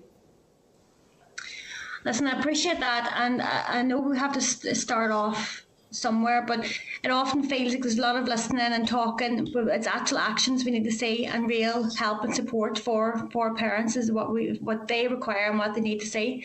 Um, just before I go, I want to ask one final question, and that is what support you have for parents who are waiting on statements for the child. We know there's a lengthy waiting list, and it was like at the moment they're trying to get down below 26 weeks, but there's that kind of limbo even for. Um, children who haven't reached um, an age for diagnosis. Um, and then who are on a waiting list actually for um, a suspected diagnosis, whatever. What kind of support are, is there for parents? Um, Nicola, I suppose we're, we're straying into um, territory here, but um, there has been a concerted effort over the course of the last um, 18 months on the part of the EA to clear backlogs of children who are waiting for statutory assessment, and indeed those backlogs, which were previously over a thousand, um, have indeed been cleared. Um, so um, that is a positive. Um, now that work obviously needs to continue, and actually I will be back in front of this committee in a couple of weeks' time on uh, our new SEN framework uh, and the proposals that are being brought forward to improve services for children with SEN and perhaps could talk a wee bit more about it at that stage, if that's okay. Yeah, sure, Ricky. Sorry, I, I, do know what you mean. I was straight into the um, SEN side of things. It was more so about parents and um, their kind of stress and emotional well-being in regards to that. But uh, that's fair enough. We'll talk about that in a few weeks. Thank you all, and thank you, Chair. Thanks, Nicola. If I can just supplement some of those good questions, uh, Nicola, you're you're right. The stray right into SEN. So let me do that. Ricky, how, how is counselling provided to a, a non-verbal pupil, for example? I'll need to invite our EA colleagues to, to answer that. If I Thanks. Certainly, um, for the counselling that is provided in special schools, um, the uh, therapists um, may be trained in other things like music or art therapy, um, so it is not necessarily a talking um, approach. Um, they may use other forms uh, and ways to do that, which are also perfectly legitimate, um, particularly with non-verbal um, uh, young people. So yes, and, we we allow for that within the within the contract. Okay, that's that's helpful. And as Ricky says, we can follow some of those other things up. As I can in relation to the uh, parenting support that Nicola um, rightly raised. The, so Parenting NI made some key recommendations further to um, research and surveying they conducted recently. Um, one key recommendation was support for teenagers and the parents of teenagers, and made reference to the Odyssey Parenting Your Teen program, improved communication of available services, and uh, interestingly, uh, uh, an exploration of how um, changes in work patterns um, that have allowed um, positive family time um, during some uh, aspects of the lockdown could be protected going forward. I noticed that you have, and Ricky, there's an implementation plan for the emotional health and wellbeing framework. I'm glad to note that it includes theme five staff wellbeing. Would it be prudent to introduce an additional theme on parental wellbeing? I think we can we can look at that, Chair. Obviously, additional themes and interventions will require additional money, um, but uh, you know if there are specific issues being brought forward to us, we will take those on board, um, and you know I, I can discuss yeah. that at the program board. I think from, from hearing from Parenting NI yesterday, I, I think I think it, it could be worthwhile considering a, an additional theme of parenting parental well-being, and you might find that it, it will reference existing programs, but just give them recognition and place within the emotional health and wellbeing framework. The, the, presentation impressed on me yesterday that, for, you know, connected to youth uh, emotional health and well-being will be the emotional health and well-being of their parent and guardian. Um, so I, I, think it's something um, well worth looking at. Okay, um, I'll bring in Justin McNulty, MLA, please. Thanks. Thanks, Chair. Thanks, folks, for your presentation thus far. To what extent, can I ask you, are you concerned about political instability, given that we've had a three-year hiatus where the DUP and Sinn Féin couldn't get on, and uh, how much, to what extent are you playing catch-up because of that uh, setback uh, legislatively from with no assembly in place, and to what extent are you concerned about the ability to look after children and young people as a consequence of any political fallout which may be imminent because the jungle drum, drums are starting to beat from both sides. Uh, how concerned are you? I think, Justin, as officials, obviously we want to work uh, in a politically stable environment. Um, our plans on the framework uh, predated the, the, the pandemic, um, and indeed, work probably did start during the period where there was no assembly and executive in place. But what we've got in the framework does not require legislative change. Um, but what it does require is an ongoing commitment from ministers and also that resources are made available on an annual basis. And if we identify that there are gaps uh, and there are new themes or uh, additional interventions required, I, of course, would want to be in a position where I can put forward those bids that are required and know that they're going to be met. So, yes, um, political stability uh, is a factor.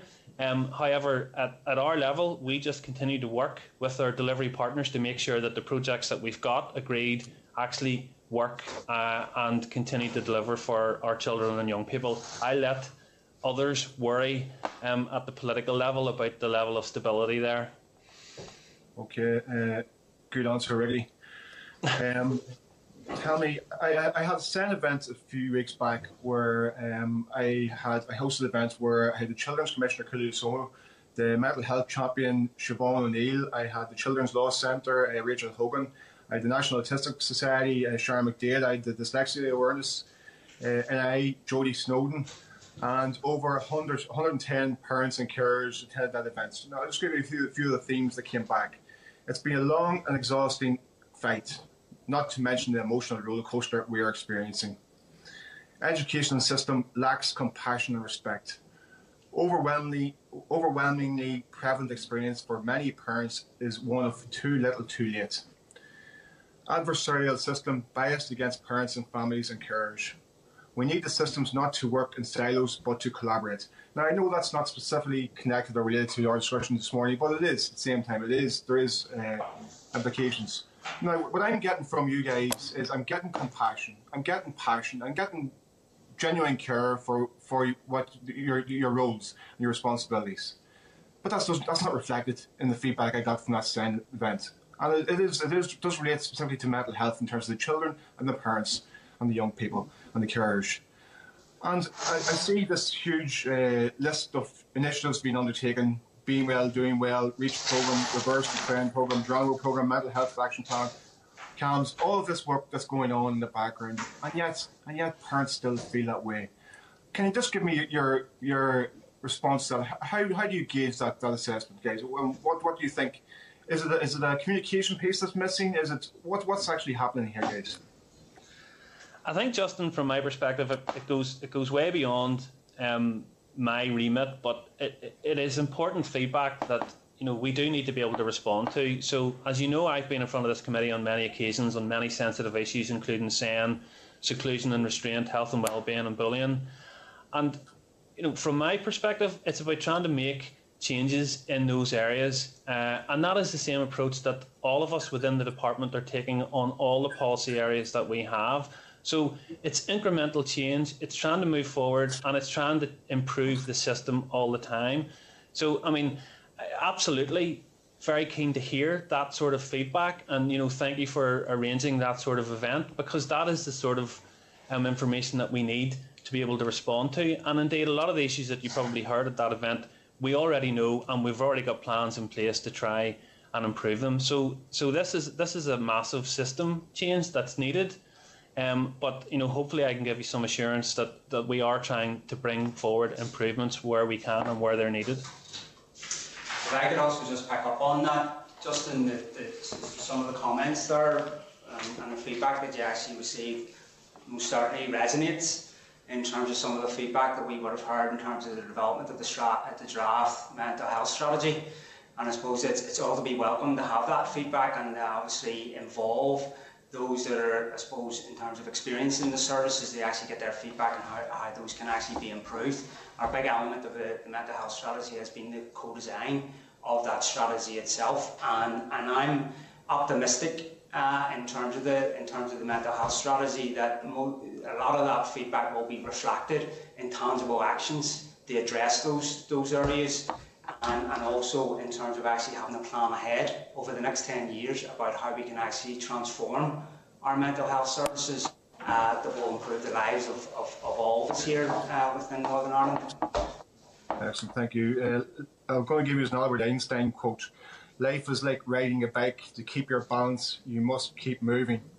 I'm going to go back onto the sport piece, the, the physical activity piece. Um, I don't see enough of that happening in our schools for young people and um, it's a huge, huge um, spoke in the wheel in terms of their development, in terms of keeping them mentally strong, in terms of their mental, emotional, and mental health and well-being. It's enormous. So I'm not going to labour on that, but I think more emphasis needs to be put on the physical aspect of education because it's, it's the benefits are just uh, non-ending. Um, another piece uh, I wanted to discuss was uh, is there? I'm just concerned a little bit that potentially we are talking ourselves into a hole. Okay, I think emotional well-being is crucial. Mental strength. When we talk about mental strength as opposed to mental health, how you label it, maybe.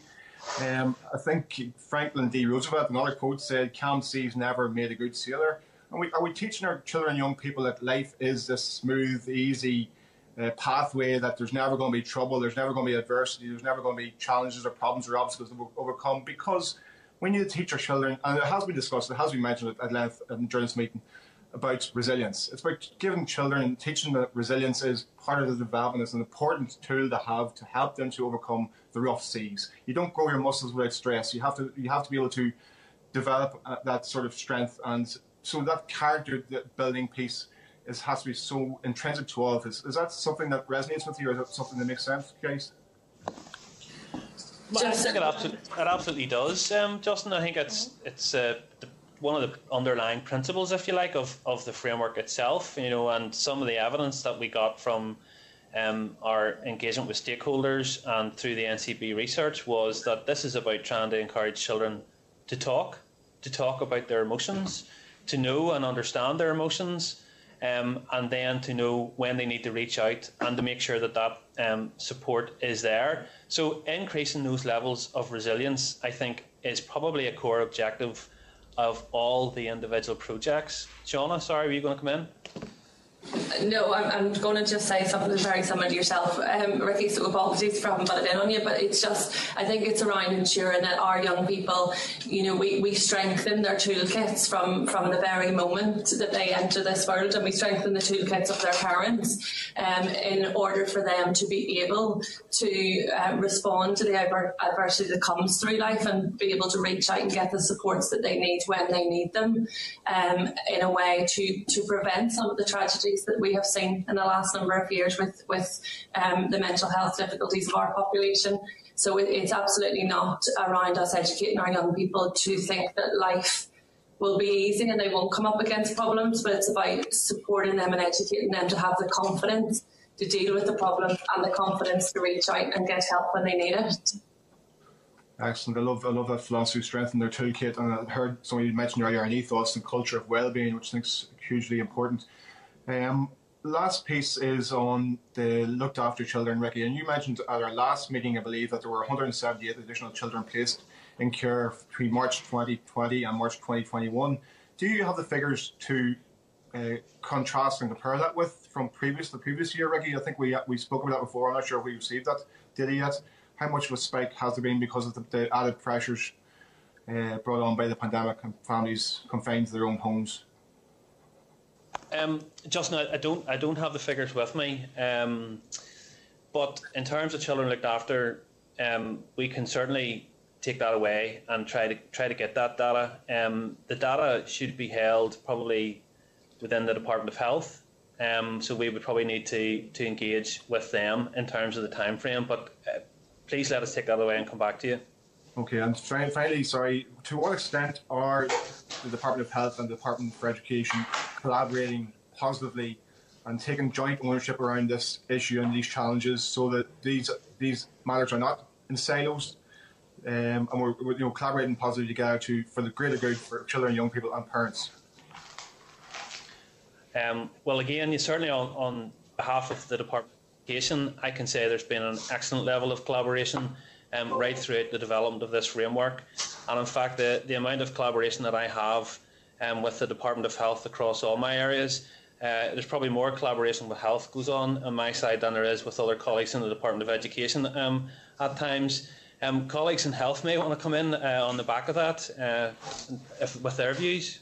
Absolutely, Ricky. I couldn't, I couldn't agree more. I think one of the one of the key outworkings from the from the whole pandemic is a collaboration between the Department of Health and, and also in terms of colleagues within the Department of Education. As Ricky's mentioned, it's not only just within this framework that we're actively collaborating on, but there's a various other areas, just even within my own remit that I'm engaging with colleagues around the still implementation of still waiting recommendations and, and also more broadly uh, around the development of, of the, the vulnerable and young people's plan. And, and, I'm sure there's a raft of other pieces of work that are ongoing that, are, that, that really just echo that collaboration between ourselves and the Department of Education and other colleagues across other departments then too as well because going back on William's earlier point uh, around making sure that all this is joined up and there are no gaps in between uh, that that's where the benefits will actually be realised through this more collaborative approach. So, Justin, I actually have the looked after children figures in front of me. So, currently, as of 31st of March 21, there were 3,530 young people in care looked after.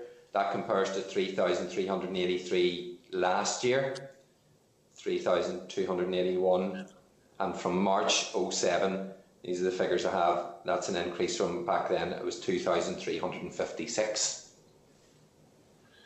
Okay, I, I can't I can't uh, analyse those. I need to write them down. And, no, and, and, and I suppose as a social worker, I mean, we do threshold within the board.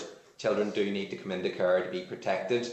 We do look to um, keep those children as close to home, be it through kinship or other forms. So, yes, going up is an issue, and I do know um, from discussions within the board that it is out of kilter compared to what has happened in the Republic of Ireland and um, I think Wales. So it is something we need to reflect on, but the trusts have looked at that. Um, and, and that are, are, are the, the, the figures. So that will save you a, a, piece of work, Ricky. Okay, Justin. Um, well, I think that's something that needs honing in on. Um, we're out of kilter with down south and across well, these that, islands. That's just in terms of the pandemic this year, but we have gone up by 150 based on last year, and I think they didn't. That can be for a whole myriad of reasons. It can be to do with thresholds, can be to do with legislation, it can be do in terms of eyes on. I, I only have the years figures. I don't have it broken down. And I suppose maybe for a different day, I can certainly try and get it in terms of by month or by trust. So, okay. well, it's an area that's definitely worth further exploration. I think we might take on yeah, and, and, there is discussions at, at the board reflecting on that with our colleagues from the trust. I can assure you that. If it is helpful, Justin, then uh, in, in collaboration or with Ricky, then we'll all take that away and, and perhaps uh, try and gather the, the, the figures and write the, with a more substantive response on that, if that's helpful. Please do, please do. I think it's something that us as a committee should be uh, very much uh, updated on. Uh, so listen, thank you very much for your evidence, folks. Thank you. Okay, thanks, Justin. Ricky, just just before we finish, um, almost I think it's important that I, I I speak on behalf of the many young people that we've engaged with.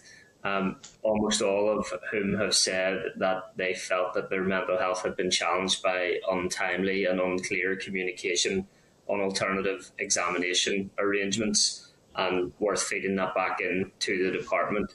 Um, the last time, one of the last times you were with us in relation to the emotional health and wellbeing framework, I was interested and I remain interested to check how much of the elephant in the room youth led um, mental health campaign recommendations are included in the emotional health and well-being framework. Um, and if, if you don't mind, I'll maybe just go through some of the key recommendations here and you can give me some feedback.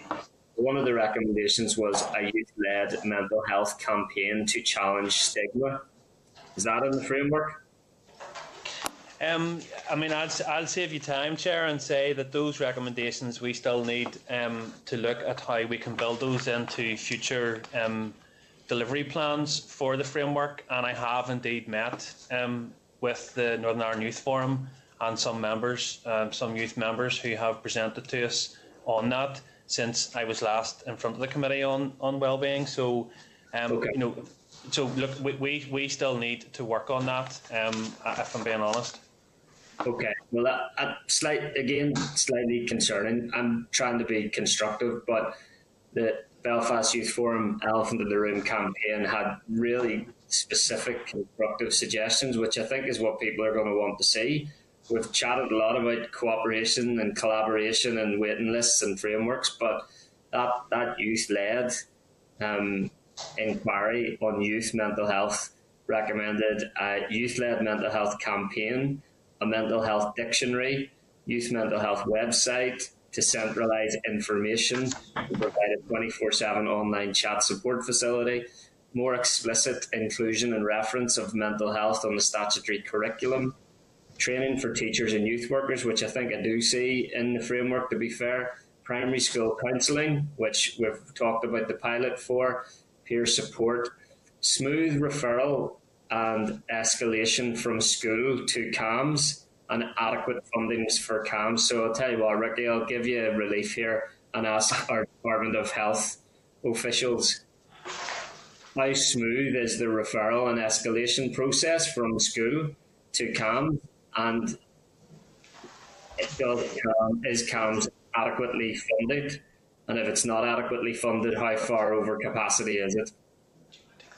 Suppose if I could pick up on, before uh, bring, bringing in Paul uh, on the latter point there, Chair, in relation to the, the, the funding of CAMHS, uh, I think we've recognised in the, in the mental health strategy uh, that the, the, the CAMHS could be funded more. Uh, so we've, get, we've given a commitment in the draft mental health strategy that will increase the CAMHS funding from circa 8% of the overall mental health budget at this moment in time up to 10%. Um, what's, that, what's that in real money then? Well, in, in, in real terms, this this year we're, we're looking at approximately 25 million uh, in, in CAMHS funding. And, and that uh, increase, uh, funding has increased in CAMHS over the, over the last five years. I think the, the most recent uh, statistic and around that is it's nearly doubled in the last 10 years. So, and we are looking to obviously grow that pot uh, of funding with, within CAMHS. And in the meantime, recognising that it will take us a bit of time to actually get from that 8% to 10%, uh, as we are trying to supplement the, the funding within CAMHS. I mentioned earlier in the opening remarks that we have provided three quarters of a million last year in terms of alleviating some of the pressures. We have secured an additional half a million in June monitoring, so it's been completed there to, to address current pressures. And I would also be a champion and looking to see if we can try and secure some additional monies, recognising the fact that we may become uh, get more under pressure as the year goes on, and, and as we as, as obviously the referrals uh, may increase then too as well. So we are we are always looking to there's, I know sometimes officials, well, uh, always, I suppose I should rephrase that. It, it, you're trying to find solutions, you're trying to be positive, but it's important that we keep this real as well.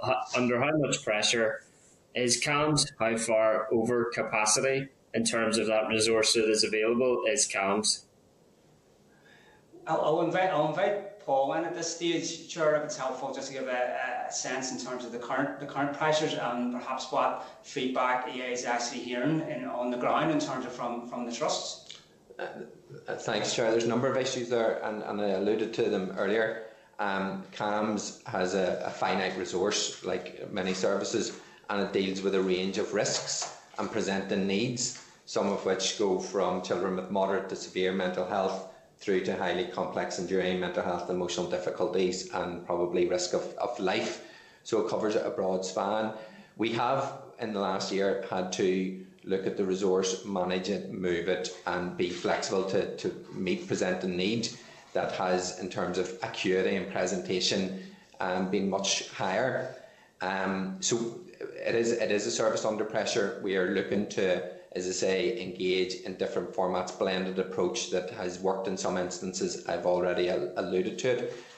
The emotional well-being in teams, and I suppose this is the important bit. There are lots of supports.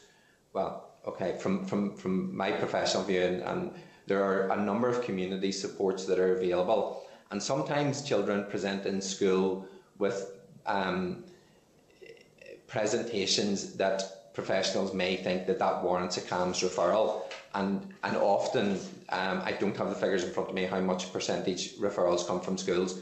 That young person is sent to the GP. The GP then refers them into CAMHS. They are then triaged, assessed, um, depending on time, and it doesn't maybe meet the threshold, and then they go out.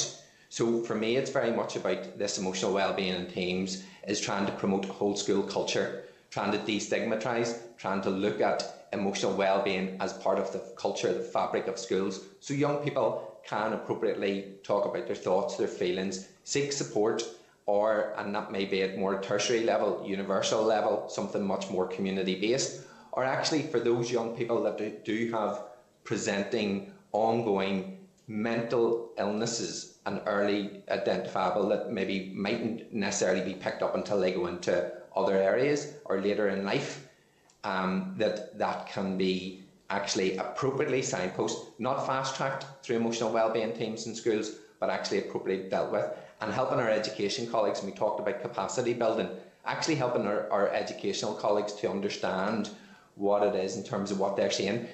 Children spend so much time in school, and, and within schools, they have an inordinate amount of understanding about how, how their children are responding on any given day or over a time frame and we need, and this is where the importance of breaking down that silos and, and working collaboratively with health within some schools, working within this, we'll have a better understanding and a better uh, approach to be able to deal with that, along with the other elements of the emotional wellbeing um, framework in education. And there is also an emotional wellbeing framework in services for, for health that is coming on board, looking at autism, ADHD, um, and, and, and how we knit that together. Um, from a board perspective, I will be overseeing both of those, and I want to bring continuity. There's, there's quite a lot there. And, and okay. So. Okay. Look, other as other members have said, um, the professionals teach in, in education and in health, responding um, to promoting resilience, right to acute mental health issues, are are doing some of the most important work that anyone can do in our community. Um, we're extremely grateful for it. Um, Ricky, some of those suggestions made by Belfast Youth Forum, it, it is slightly concerning that two, three sessions in on emotional health and wellbeing framework, that still get not getting much substantive feedback from you in relation to um, even whether you think they're good ideas or not, um, and and more need to meet with them again. Um, I, I, think some of them are good ideas. Um, campaigning, dictionaries, websites, statutory curriculum. I that's what that's what came from the young people themselves. The Minister for Health um, facilitated a meeting, I think, of Elephant in the Room with the executive subcommittee on the mental health strategy on my request. I I hope we're not paying lip service to these young people. I hope we're giving substantive consideration to these proposals and, and maybe the next time we meet, you'll be able to go into that in a little bit more detail. Sure, sorry. No, I, they are good proposals. Um, sorry, I, I, didn't give that clarity. I do think they are excellent proposals, and that's why we have met the youth forum and we've talked about that. So it's really about how we make it happen. Okay. So that's with me. Okay. Um, guys, like I said, some of the most important work we can do in the community. So thank you for everything that you are doing, and we look forward to continuing to engage with you on these issues and do all we can to advocate for proper resourcing of the work that you're engaged in. Thank you. Thank you. Thank you.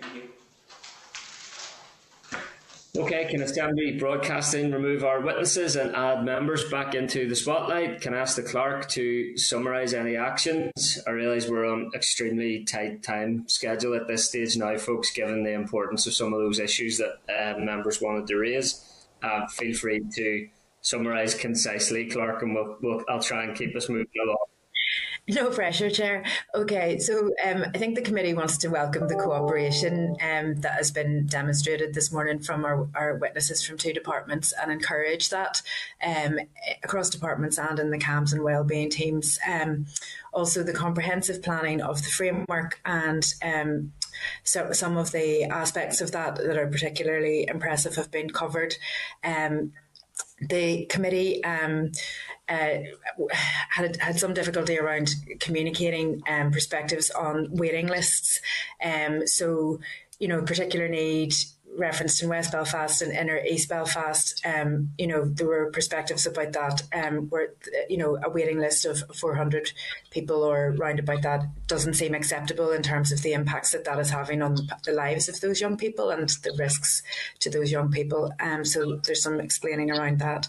Um, then um, the uh, emphasis that's being put on ensuring physical education um, as part of this evidence-based strategy um, that was not apparent um, in the presentation by witnesses and that's a big concern of the committees um, and DE undertook to come back to the committee on that.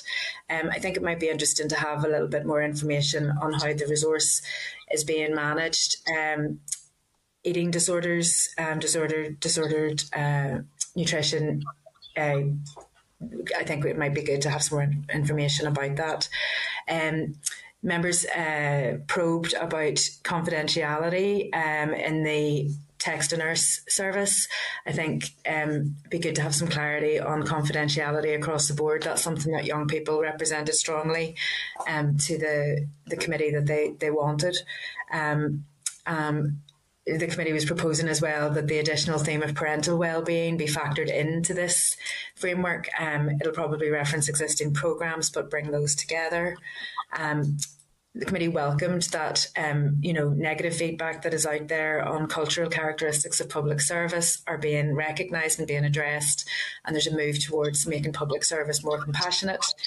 Um, the committee wants a piece of work um, analysing the figures and reasons um, for disjuncture with comparative trends of the um, children um, in in care uh, and children who are being looked after, um, and then we want to see a response about the elephant in the room inquiry and how that's going to be um, made happen.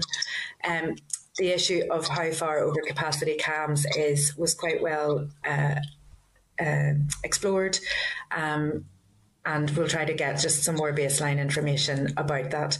Um, in terms of capacity, um, I think we're very fortunate. Even after that long plenary session last night, Hansard has covered um, both of our sessions today, so we will be able to mine down um, this uh, the evidence from all of these stakeholders this morning. Thank you, Chair. Oh, somebody, someone send those poor people to bed ASAP. I feel for them. Rob, Robbie Butler's fine. He can he can run on fumes, but somebody releasing those poor hands. So, just one point there, please. Pat, go ahead. Go ahead, Pat. So, just on uh, yeah, that was fairly comprehensive uh, summary from Aveen there. Uh, uh, just the one issue maybe I would like some greater clarity on is the sort of the line of command in terms of accountability because um, Ricky, when, when when I asked him about who was responsible, he sort of suggested it was the EA. But if this is a strategy and a cross-cutting strategy, uh, it's it's maybe a bit unfair just to point the finger at the EA. And it, it would be good if we had some clarity about that clear line of command. Who's who's who's going to be accountable? Who's the person who puts their hand up and says, you know, this is my responsibility around waiting lists. I, I, it's my job to get them down or to manage them or whatever, you know. We'll see clarity on that then, Deputy Chair. Thank you. Thank you. Okay, members, any other uh, suggestions for actions or content to agree those as set out? Agreed? Okay, thank you.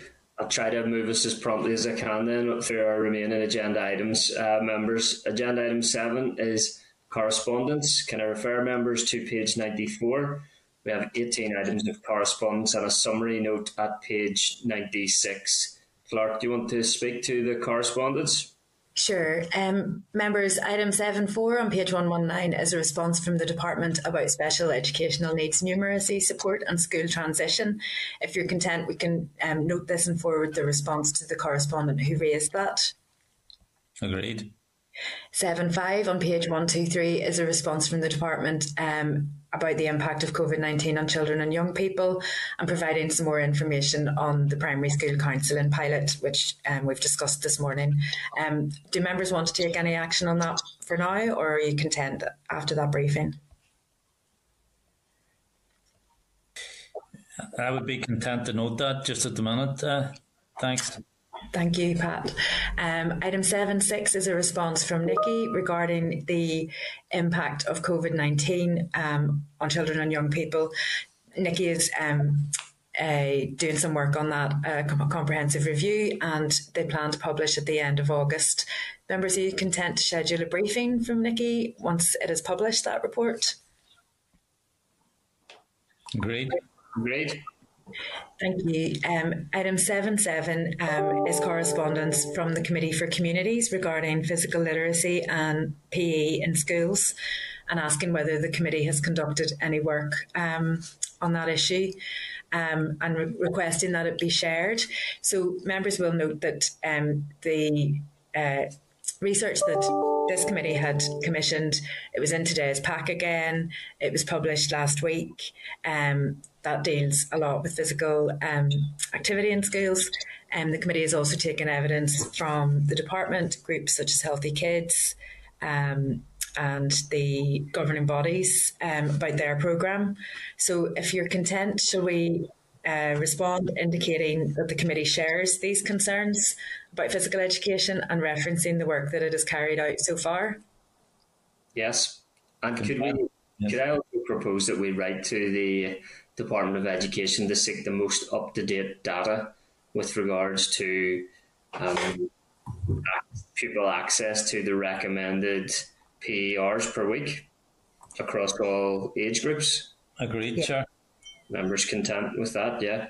Yes. Yeah, I think, I think we have to be proactive in this matter and seek seek assurance from the department that they are going to engage and implement uh, uh, strategy that ensures every child has access to a requisite number of minutes per day of physical activity. Yeah. Um, I, like I said, I know motions are non binding, but the Assembly did pass a motion that included, I think it was an SDLP motion actually, uh, possibly a DUP. Anyway, had an amendment proposing that the education minister consult on making the recommended hours per week mandatory. Um, it might be worth asking if the, although we wait until the new one comes in to ask. It'll be the, maybe it'll be the new one by the time the email reaches them. Um, you could maybe ask about a uh, follow up to that um, assembly motion as well. Then Clerk, members can tell. Yeah. Okay, thank you. Thank you. Um, okay, so then um, item 7.7 on page 200 is correspondence from NIPSA raising concerns regarding events that have come to the fore in relation to the General Teaching Council. Um, for Northern Ireland, the committee is planning to meet informally with union stakeholders on the 6th of July. Um, but members, I think um, you might wish to forward this one to the Minister for comment. Agreed, yeah. Um, thank you. Um, very, very briefly, it, it's very, very hard to see how we're not in the circumstance where GTC needs to cease and, and be urgently replaced. Uh, I don't say that lightly. Um, in the meantime, obviously, there are staff and board member welfare uh, to be to be considered. So, um, yeah, let's forward that to the education minister for urgent response to us. Agreed. I've hung in 15 minutes longer than I, I said I had to go with five to one of hung in another 15 minutes or so I'm going to have Sorry, I, I missed that, Robbie. I think we're almost finished here. Thank you. Cheers. It, is it okay for Robbie to hang on for a sec? Yeah, yeah. go ahead. We're almost done, Robbie. Thanks. Um, Okay, sorry, right. So we'll do that. Um, then there's uh, there are several items in a row: 712, 713, 714, and 715 from heads of science raising concerns about changes to arrangements for assessing GCSE science. Um, and I propose that we forward this to the minister and CCEA for a reply. Agreed. Great. Yeah, item 716, members, is an invitation from the Duke of Edinburgh Award to the Duke of Edinburgh Centenary event on the 10th of June 2021, which is Thursday. As the chair has a clash in engagement, the invitation is open to other members to attend. Um, please, if you want to do so, use the registration details in this letter to sign up for the event and let me know that you've done that so that I can liaise with organisers um, to get you a formal invitation. Okay. Thanks. Thanks, um, 717 um, on page 213 is a response about delivery, delivery of speech and language and occupational therapy services. Um, correspondents are asking that um, the committee refer their questions to the joint um, uh, health education oversight group in PHA. Um, are members intend to action that? Agreed. 718 is correspondence from an individual on private um, music tuition. The committee's copied into the individual's email to the Minister, Peter Weir. Are members content to seek a reply on music tuition from the department? Agreed. And other than that, then, um, if you're content, we'll dispose of the correspondence as per the summary note. Okay, agreed. Agenda item eight, members, then, is forward work programme. Uh, refer you to the draft forward work pro- programme, page 233. Um, you, in terms of youth engagement, um, okay, we're working on a date to um, engage with young people involved in Refugee Week. I'll come back to you about that. Um, we'll maybe seek an additional briefing on other outdoor activity centres. And we kind of seek your agreement to formally invite PPTC and AQE to the committee regards post primary transfer arrangements for next year. Agreed? Agreed. Agreed. Okay. Any other business? Yeah, Chair. I, I suggest that we have, uh, as soon as possible, can we get somebody in from uh, to discuss eating disorders at schools? Um, yeah. I just had an approach from an advocacy, advocacy group recently that it's not being dealt with appropriately, and there isn't enough uh, uh, education on the on the issue. I think we need we need uh, update on ourselves very quickly, and also I think we should write to St Pat's uh, College Dungannon to applaud the principal in terms of the news piece we saw this week, in terms of the ethos and the culture created there around newcomers and how they're all uh, charged and supported to be the best they can be. I think our education committee should write to the principal and applaud her for the work that school is doing. Uh, very quickly, if people agree to do that, uh, uh, I'm, not, I'll not hog any more time. No problem. Agreed, members? Agreed. Agreed. Thank you. Okay. Next meeting um, is form next formal meeting is next Wednesday at nine earlier time nine a.m. and then I think we've an informal meeting on Tuesday as well. Clerk, is that right? We do with the uh, youth assembly. Um, the, te- the team setting up the youth assembly, so that's an interesting one. Thank you, everybody. To that, okay, members. Thanks very much for your uh, engagement and participation today. Thank you. Thank you. Sure. Thanks. Bye. Thanks, bye.